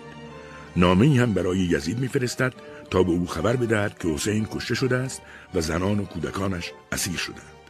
او اکنون باید چند روز منتظر بماند تا دستور بعدی یزید برسد. چند روز میگذرد. خبر می‌رسد که مردم آرام آرام به نامردی خیش پی بردند و کینه ابن زیاد به دلشان نشسته است. ابن زیاد می‌داند که سرانجام روزی وجدان مردم بیدار خواهد شد و برای نجات از عذاب بیوفایی خیش قیام خواهند کرد. در این میان عمر سعد نزد او میآید و منتظر گرفتن حکم حکومت ری است. ناگهان فکری به ذهن ابن زیاد می‌رسد. خوب است کاری کنم تا مردم خیال کنند همه این جنایت ها را عمر سعد انجام داده است. آری ابن زیاد می‌خواهد برای روزی که آتش انتقام همه جا را فرا بگیرد مردم را دوباره فریب بدهد. می‌خواهد به آنها بگوید که من عمر سعد را برای صلح فرستاده بودم اما او به خاطر آنکه نزد یزید عزیز شود و به حکومت و ریاست برسد امام حسین را کشته است. همسفر خوبم. حتما به یاد داری که عمر سعد وقتی در کربلا بود ابن زیاد نامه‌ای برای او نوشت و در آن نامه فرمان کشتن حسین علیه السلام را داده بود. اگر ابن زیاد بتواند آن نامه را از عمر سعد بگیرد کار درست می شود. پس به او می‌گوید ای عمر سعد آن نامه ای که برایت نوشتم کجاست؟ سریع برایم بیاور. عمر سعد هم به همان چیزی می اندیشد که ابن زیاد از آن نگران است. او هم به این نتیجه رسیده است که اگر روزی مردم ریام کنند من می توانم نامه ابن زیاد را نشان بدهم و ثابت کنم که او دستور قتل حسین را به من داده است. پس با لبخندی دروغین به ابن زیاد می‌گوید آن نامه را گم کردم. وقتی کربلا بودم در میان آن همه جنگ و خونریزی نامه شما گم شد. ابن زیاد می‌داند او دروغ می‌گوید. با صدای بلند فریاد می‌زند گفتم آن نامه را نزد من بیاور. عمر سعد ناراحت می شود و می‌فهمد که اوضاع خراب است. برای همین از جای برمیخیزد و به ابن زیاد می‌گوید آن نامه را در جای امنی گذاشتم تا اگر کسی به من در مورد قتل حسین اعتراضی کرد نامه را به او نشان بدهم و به سرعت از قصر بیرون می رود. می داند که دیگر از حکومت ریک خبری نیست. به راستی چه زود نفرین امام حسین علیه السلام در حق او مستجاب شد.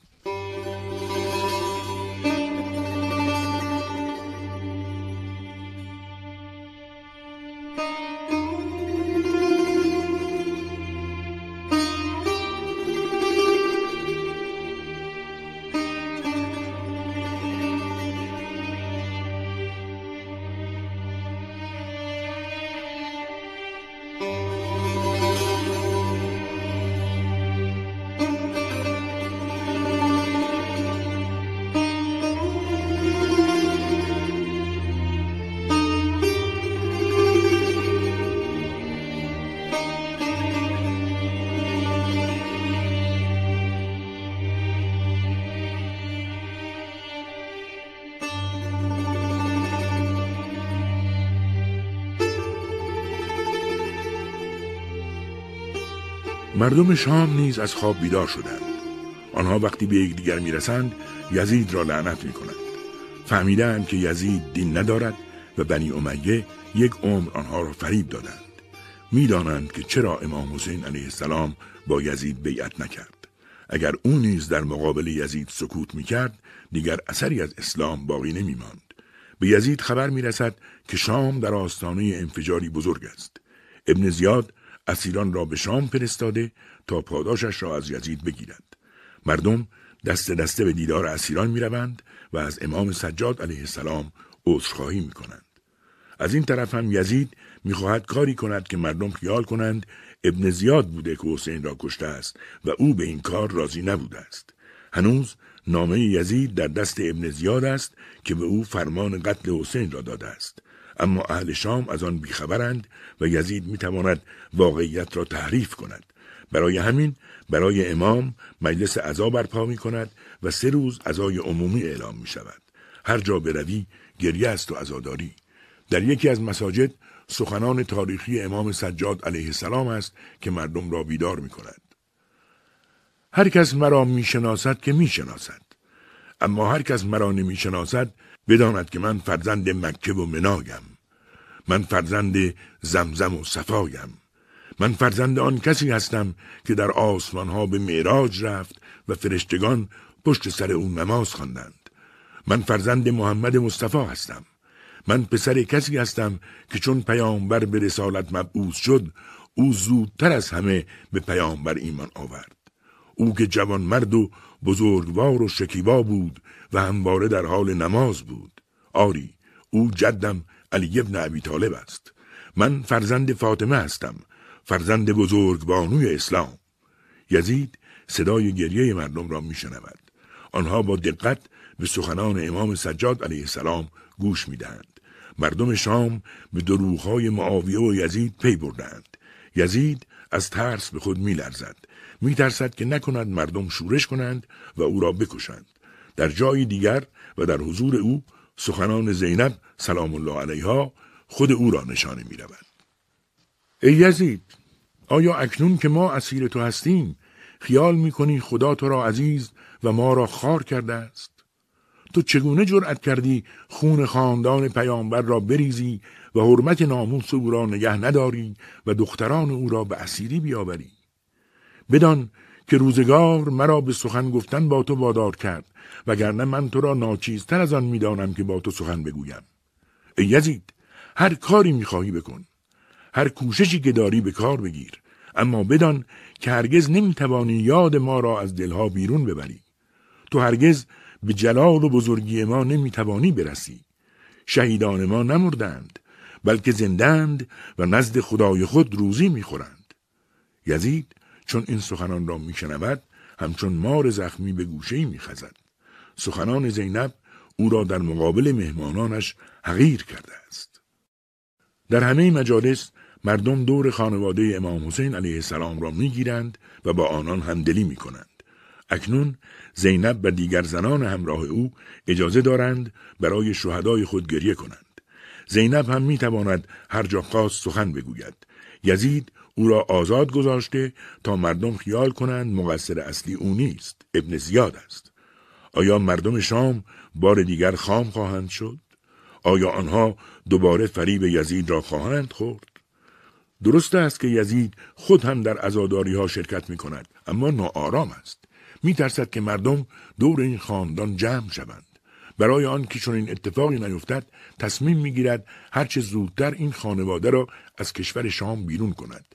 نباید گذاشت مردم شام بیش از این با این خاندان آشنا شوند وگرنه حکومت بنی امیه برای همیشه نابود خواهد شد. پس دستور می‌دهد خاندان پیامبر را در دل شب و مخفیانه از شام خارج کنند و به مدینه ببرند. خودش هم نزد ام کلسوم دختر علی علیه السلام می رود و می‌گوید ای ام کلسوم این سکه های طلا مال شماست. اینها را در مقابل سختی ها و مصیبت هایی که به شما وارد شده است از من قبول کنید. صدای ام کلسوم سکوت شب را می شکند ای یزید تو چقدر بی حیا و بی شرمی برادرم حسین را می‌کشی و در مقابل آن سکه طلا به ما می‌دهی. یزید شرمنده برمیگردد و دستور حرکت می‌دهد. کاروان شام را ترک می کند. این شهر خاطرهای تلخی برای این مسافران دارد. اکنون آنها باز می گردند ولی رقیه همراه آنان نیست. آنها یک یادگار برای مردم این شهر واقعی گذاشتند. کاروان به حرکت خود ادامه می دهد. محتاب بیابان را روشن کرده است. هنوز از شام فاصله زیادی نگرفتند. نعمان همراه کاروان می آید. یزید به او توصیه کرده است که با اهل کاروان مهربانی کند و هر کجا که خواستند آنها را منزل دهد. یکی از کاروانیان می‌گوید ای نومان آیا می شود ما را به سوی عراق ببری؟ عراق برای چه؟ ما قرار بود به سوی مدینه برویم. نه ما می خواهیم به کربلا برویم.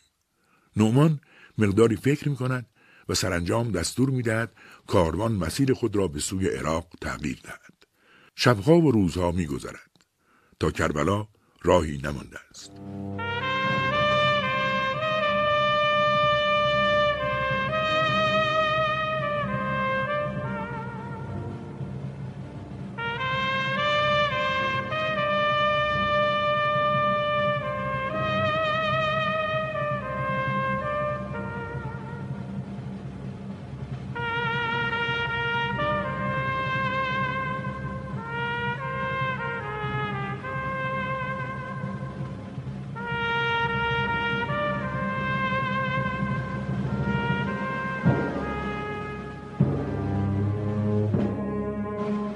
اینجا سرزمین کربلاست.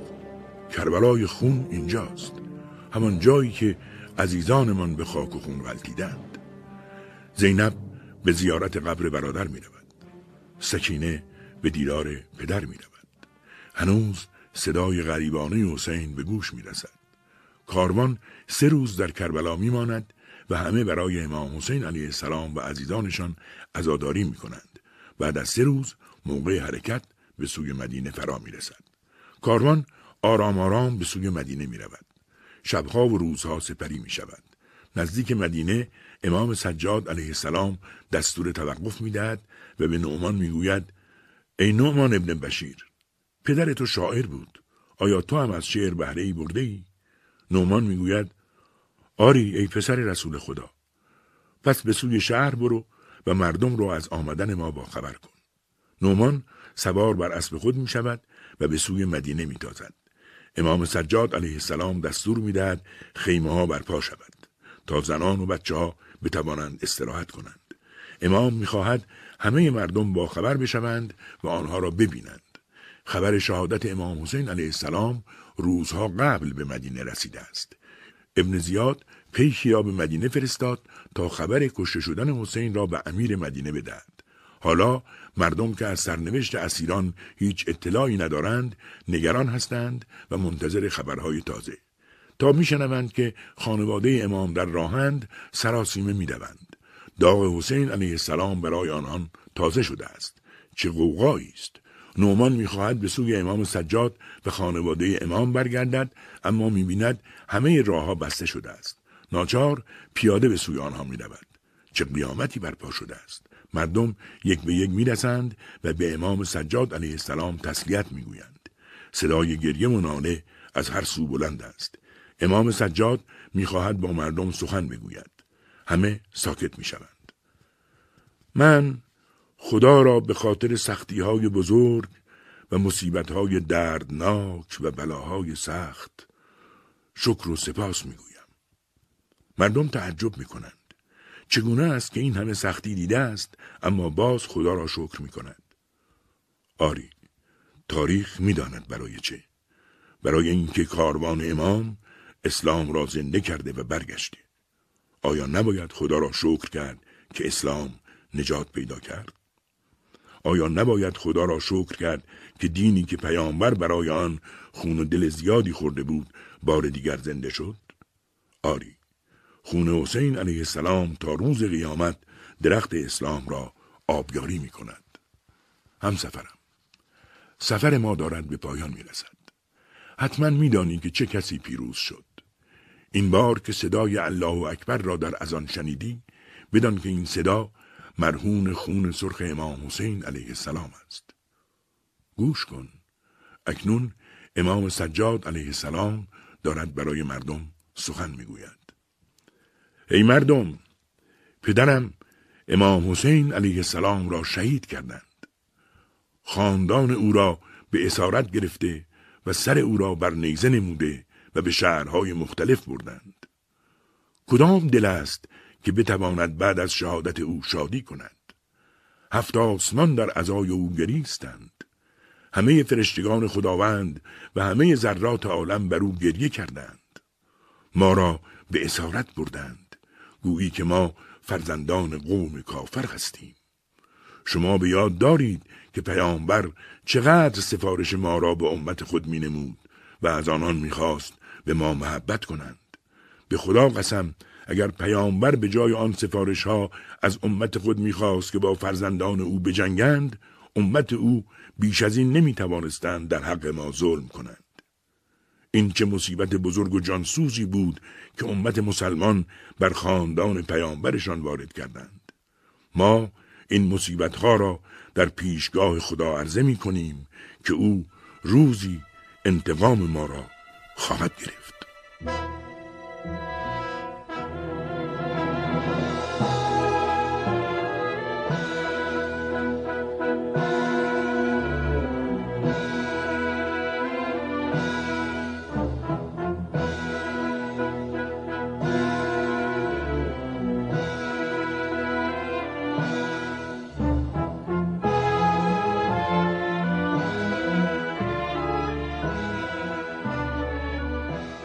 سخنان امام سجاد علیه السلام و پیام او برای همیشه در تاریخ میماند. مردم مدینه به یاد دارند که پیامبر چقدر نسبت به فرزندانش سفارش می‌کرد. آنها فراموش نکردند که پیامبر همواره از مردم می‌خواست به فرزندان او عشق بورزند. آخرین سخن امام نیز اشاره است به اینکه روزی انتقام گیرنده خون امام حسین علیه السلام خواهد آمد. آری او میآید. اللهم عجل ولیک الفرج. آمین.